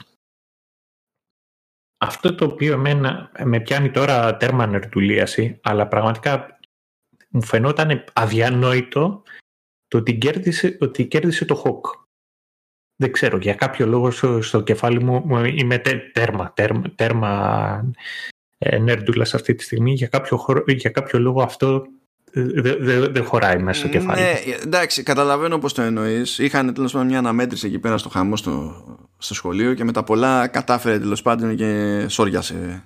Δεν τον έκανε τόπια, αλλά τουλάχιστον σόριασε κάτι. Ναι. Α, το, το Χοκ, ο Δημήτρη. Αλλά να σου πω, αυτό είναι αρκετά εύκολο να το εκλογικεύσεις. Διότι ναι, πηγαίνει, λες ναι παιδί μου ότι ο Χοκ ε, έχει φτάσει σε τέτοιο level αλαζονίας για την περίσταση που θεωρούσε αδιανόητο έτσι κι αλλιώς παιδί μου να τον κοντράρει με οποιοδήποτε σοβαρό τρόπο ο Δημήτρη.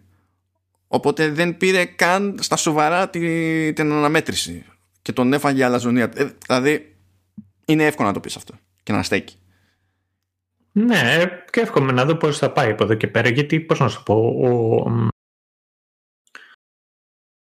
Ε, έφαγε λιγάκι και το spotlight. Δηλαδή το ότι ξεκινάει, βγαίνει από το κουκούλι και βγαίνει ένας καινούριος χαρακτήρας ήταν σαν να πήρε το storyline του Hawk ο Δημήτρη αυτή τη σεζόν. Ενώ απ' την άλλη ο Χοκ και έγινε πιο κακός, έκανε πράγματα τα οποία δεν ήταν καθόλου ηθικά, αλλά συν της άλλης ε, συνέχεια ξέπεφτε και έγινε και punching bag. Δεν ήταν δηλαδή λίγες φορές τις οποίες τις έφαγε. Ο Χοκ ο οποίος ήταν τουλάχιστον για μένα πιο εντυπωσιακός σε θέμα χορογραφίας. Ναι, ήταν, ήταν πολύ καλός, ναι. Ενώ νομίζω από τα χειρότερα παραδείγματα είναι η Σαμ. Ακόμη και ναι, η Τόρι, ακόμη και η Τόρι ε, με το καλημέρα ήταν πιο πιστική. Η, η Τόρι η οποία είναι Disney Princess. Ναι, ό,τι και αν σημαίνει αυτό στις μέρες μας που δεν ξέρω. Στις μέρες μας σημαίνει ότι έπαιζε, εμφανιζόταν σε show του Disney Channel. Καλά, αυτό, ναι, πολλές. Κατά σειρά, family oriented. OK, okay, εντάξει. Σαν τη Miley Cyrus. Εντάξει, οπότε αποφοίτησε. Ε, από, κοίταξε, από καράτε, καράτε, τουλάχιστον εγώ δεν έκανα πολεμικές τέχνες στα, στα νιάτα μου, αλλά δεν, δεν θα πω ότι είμαι ειδικός σε καμία των περιπτώσεων. Αυτός ο οποίος μου φαίνεται ότι έχει τη μεγαλύτερη φυσικότητα, τουλάχιστον ακόμα και τον τρόπο με τον οποίο στέκεται, ε, είναι ο Ρόμπι. Μα ο Ρόμπι έχει, είναι και του αθλήματος, νομίζω. Εσύ δεν μου το ναι. ναι. ναι, ναι, ναι, Α, αλλά το βλέπεις από τον τρόπο με τον οποίο στείνεται. Τώρα, ε, αυτή η οποία δεν είχε συνέχεια και από ό,τι ξέρω δεν θα εμφανιστεί, δεν ξέρω αν δεν εμφανιστεί καθόλου στην τρίτη σεζόν είναι η Άισα. Ναι, ε, εντάξει, Λογικό είναι. Κάποιος ε, μπαίνει στο spotlight, κάποιος πρέπει να φύγει. Ναι, εντάξει. Ήταν λίγο πιο στην άκρη. Η αλήθεια είναι. Ισχύει. Ισχύει. Αλλά θα δούμε. Πάντως, ε, νομίζω έτσι για να το κλείσουμε, να το μαζέψουμε, νομίζω ότι ήταν καλό αυτό το βήμα, η δεύτερη σεζόν. Και μόνο που μιλάμε στα σοβαρά για θεωρητικά σενάρια για την τρίτη σεζόν που έρχεται στις 8 Ιανουαρίου ε, και ε, μας νοιάζει αρκετά ώστε να, να το ψάχνουμε και έχουμε έτσι μια θετική προδιάθεση ήδη από τώρα νομίζω ότι είναι χαρακτηριστικό από μόνο του. Και δεν το περίμενα. Η αλήθεια είναι. Και νομίζω ότι δεν το περίμενες ούτε εσύ όταν το ξεκινούσες το σωστά; Εγώ είχα περι... Ναι, δεν, δεν το περίμενα. Εγώ ήθελα να, το, ήθελα να το τσεκάρω όταν ήταν τότε στο YouTube, αλλά κάτι προέκυπτε, κάτι συνέβαινε. Τέλος πάντων, ποτέ δεν, δεν κάθισα να το δω. Και γι' αυτό και το κατάπια και πραγματικά το ευχαριστήθηκα πάρα πολύ. Ε, σίγουρα για μας που είμαστε και μεγαλύτερης ηλικία, εντάξει εσύ είσαι και λίγα και μεγαλύτερος, ξέρεις και συγκροτήματα που εγώ δεν τα έχω ακούσει. Ε, που ήταν τότε σαν, τους Σουάν για σένα, όπως ήταν για μένα για τη δικιά μου τη γενιά Ιουάν. συνεχίζονται οι προσβολές, συνεχίζονται. Το high five. Και δεν είναι προσβολές προς εμένα, είναι προσβολές προς του Ace of Base. Και ε, αυτό εμέσως είναι και προσβολή προς εμένα. Αλλά πάνω απ' όλα, για να είμαι δίκαιος, έτσι, πάνω απ' όλα είναι έμεση προσβολή προς τον φίλο μου τον, τον Επαμινόνδα, ο οποίος αυτό ήταν και στα, στα νιάτα μας ο πραγματικός champion των Ace of Base, ο οποίος τότε και μέχρι σήμερα είχε και εξακολουθεί να έχει δίκιο για το ύψος στο οποίο έφταναν οι Ace of Base. Αυτό θέλω να πω. Χαιρετίσματα στο Παμίνο. Συγγνώμη, δεν ήθελα να σε προσβάλλω. Ας καλά παιδί μου. Ε, το Cobra είναι σίγουρα μια σειρά η οποία χρησιμοποιεί σωστά το source material και δεν βασίζεται τόσο στη νοσταλγία και έχει ενδιαφέρον διότι τραβάει παραλληλισμούς και ταυτόχρονα κοιτάζει και να σπάσει τον κύκλο. Μένω το, το μεγαλύτερο ερώτημα, μου, ερώτημα είναι το ότι είναι πολύ δύσκολο να κάνεις pinpoint αυτή τη στιγμή όταν μιλάς για το Cobra Kai το ποιος είναι το Karate Kid, ποιος είναι ο πρωταγωνιστής. Γιατί μπορεί να κάνεις πολύ καλά cases και για τον, ε, και για τον Μικέλ, αλλά και για τον Ρόμπι. Και αν λιγάκι το σφίξεις, το τραβήξεις, μπορείς να το κάνεις και για τη Σαμ. Αλλά ταυτόχρονα, αν το κάνεις για τη Σαμ, μπορείς να το κάνεις και για το Χοκ. Μπορείς να το κάνεις και για τη Τόρι, σε ένα σημείο. Ε, έχει ενδιαφέρον επίσης το ότι βλέπεις ότι ο νέος Μιγιάγκη και ο καινούριος Ντάνιελ αυτή τη στιγμή είναι ο, είναι ο Τζόνι με τον Μιγγέλ. Ε, αυτό όμως τι κάνει; Τι, τι κάνει το Ρόμπι όμως αυτό; Τον κάνει τον καινούριο Τζόνι; Και ναι και όχι. Ναι, ναι. Είναι αυτό το οποίο είπα. Δηλαδή απ' τη μία τραβάει παράλληλες και ξαναβλέπεις κάποιες ιστορίες να επαναλαμβάνονται αλλά ταυτόχρονα κιόλας βλέπεις ότι υπάρχει και μια προσπάθεια να, να σπάσει αυτός ο κύκλος. Και νομίζω ότι αυτό είναι και το καλύτερο γενικά που μπορεί να πει κάποιος για το Κομπρακάι ούτως ή άλλως. Διότι δεν είναι ότι απλά αποφεύγει κακοτοπιές. Όπως είπες δηλαδή δεν προσπαθεί να βασιστεί φορά παρτίδα και σταθερά στο, στην νοσταλγία because reasons επειδή είναι το εύκολο.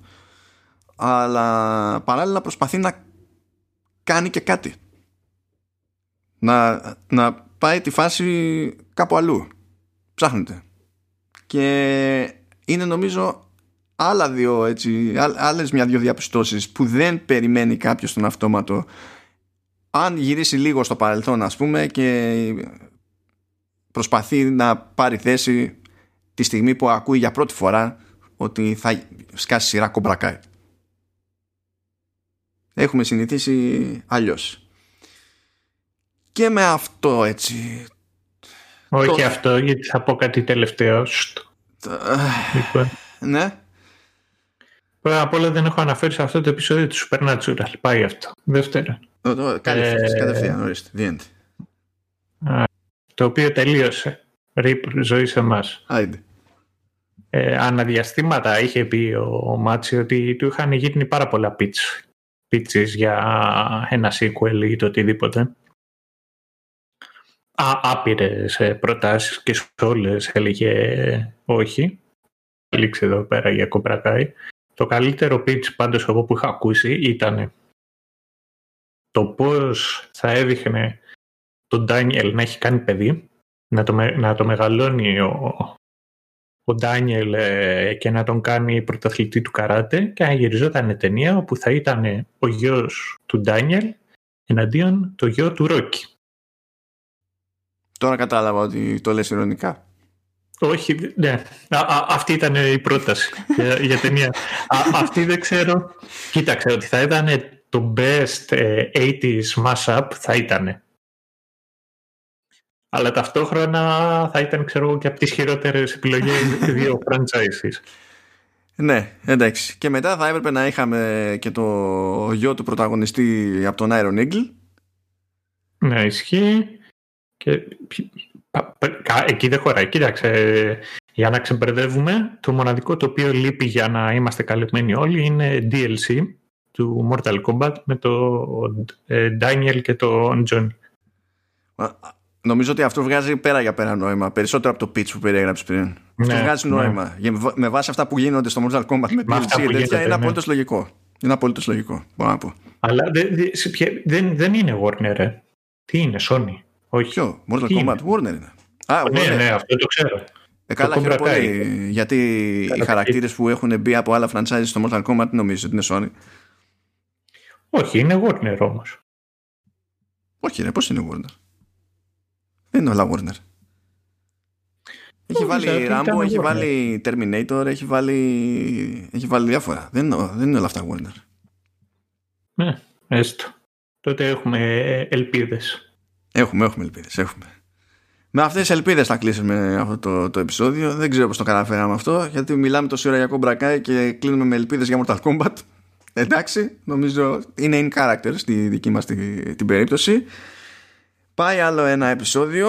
Είμαστε up to date πλέον σε θέματα Cobra αλλά δεν έχουμε ξεμπερδέψει με το Cobra και δεν θα εξηγήσω τι σημαίνει αυτό. Μπορείτε να σκεφτείτε το προφανές, μπορείτε να αναρωτηθείτε αν υπάρχει κάτι άλλο πέρα από το προφανές. Σημασία έχει ότι δεν έχουμε τελειώσει με κομπρακάι. Οπότε χαιρέτα λίγο το κοινό σου. Σταύρο. Ναι.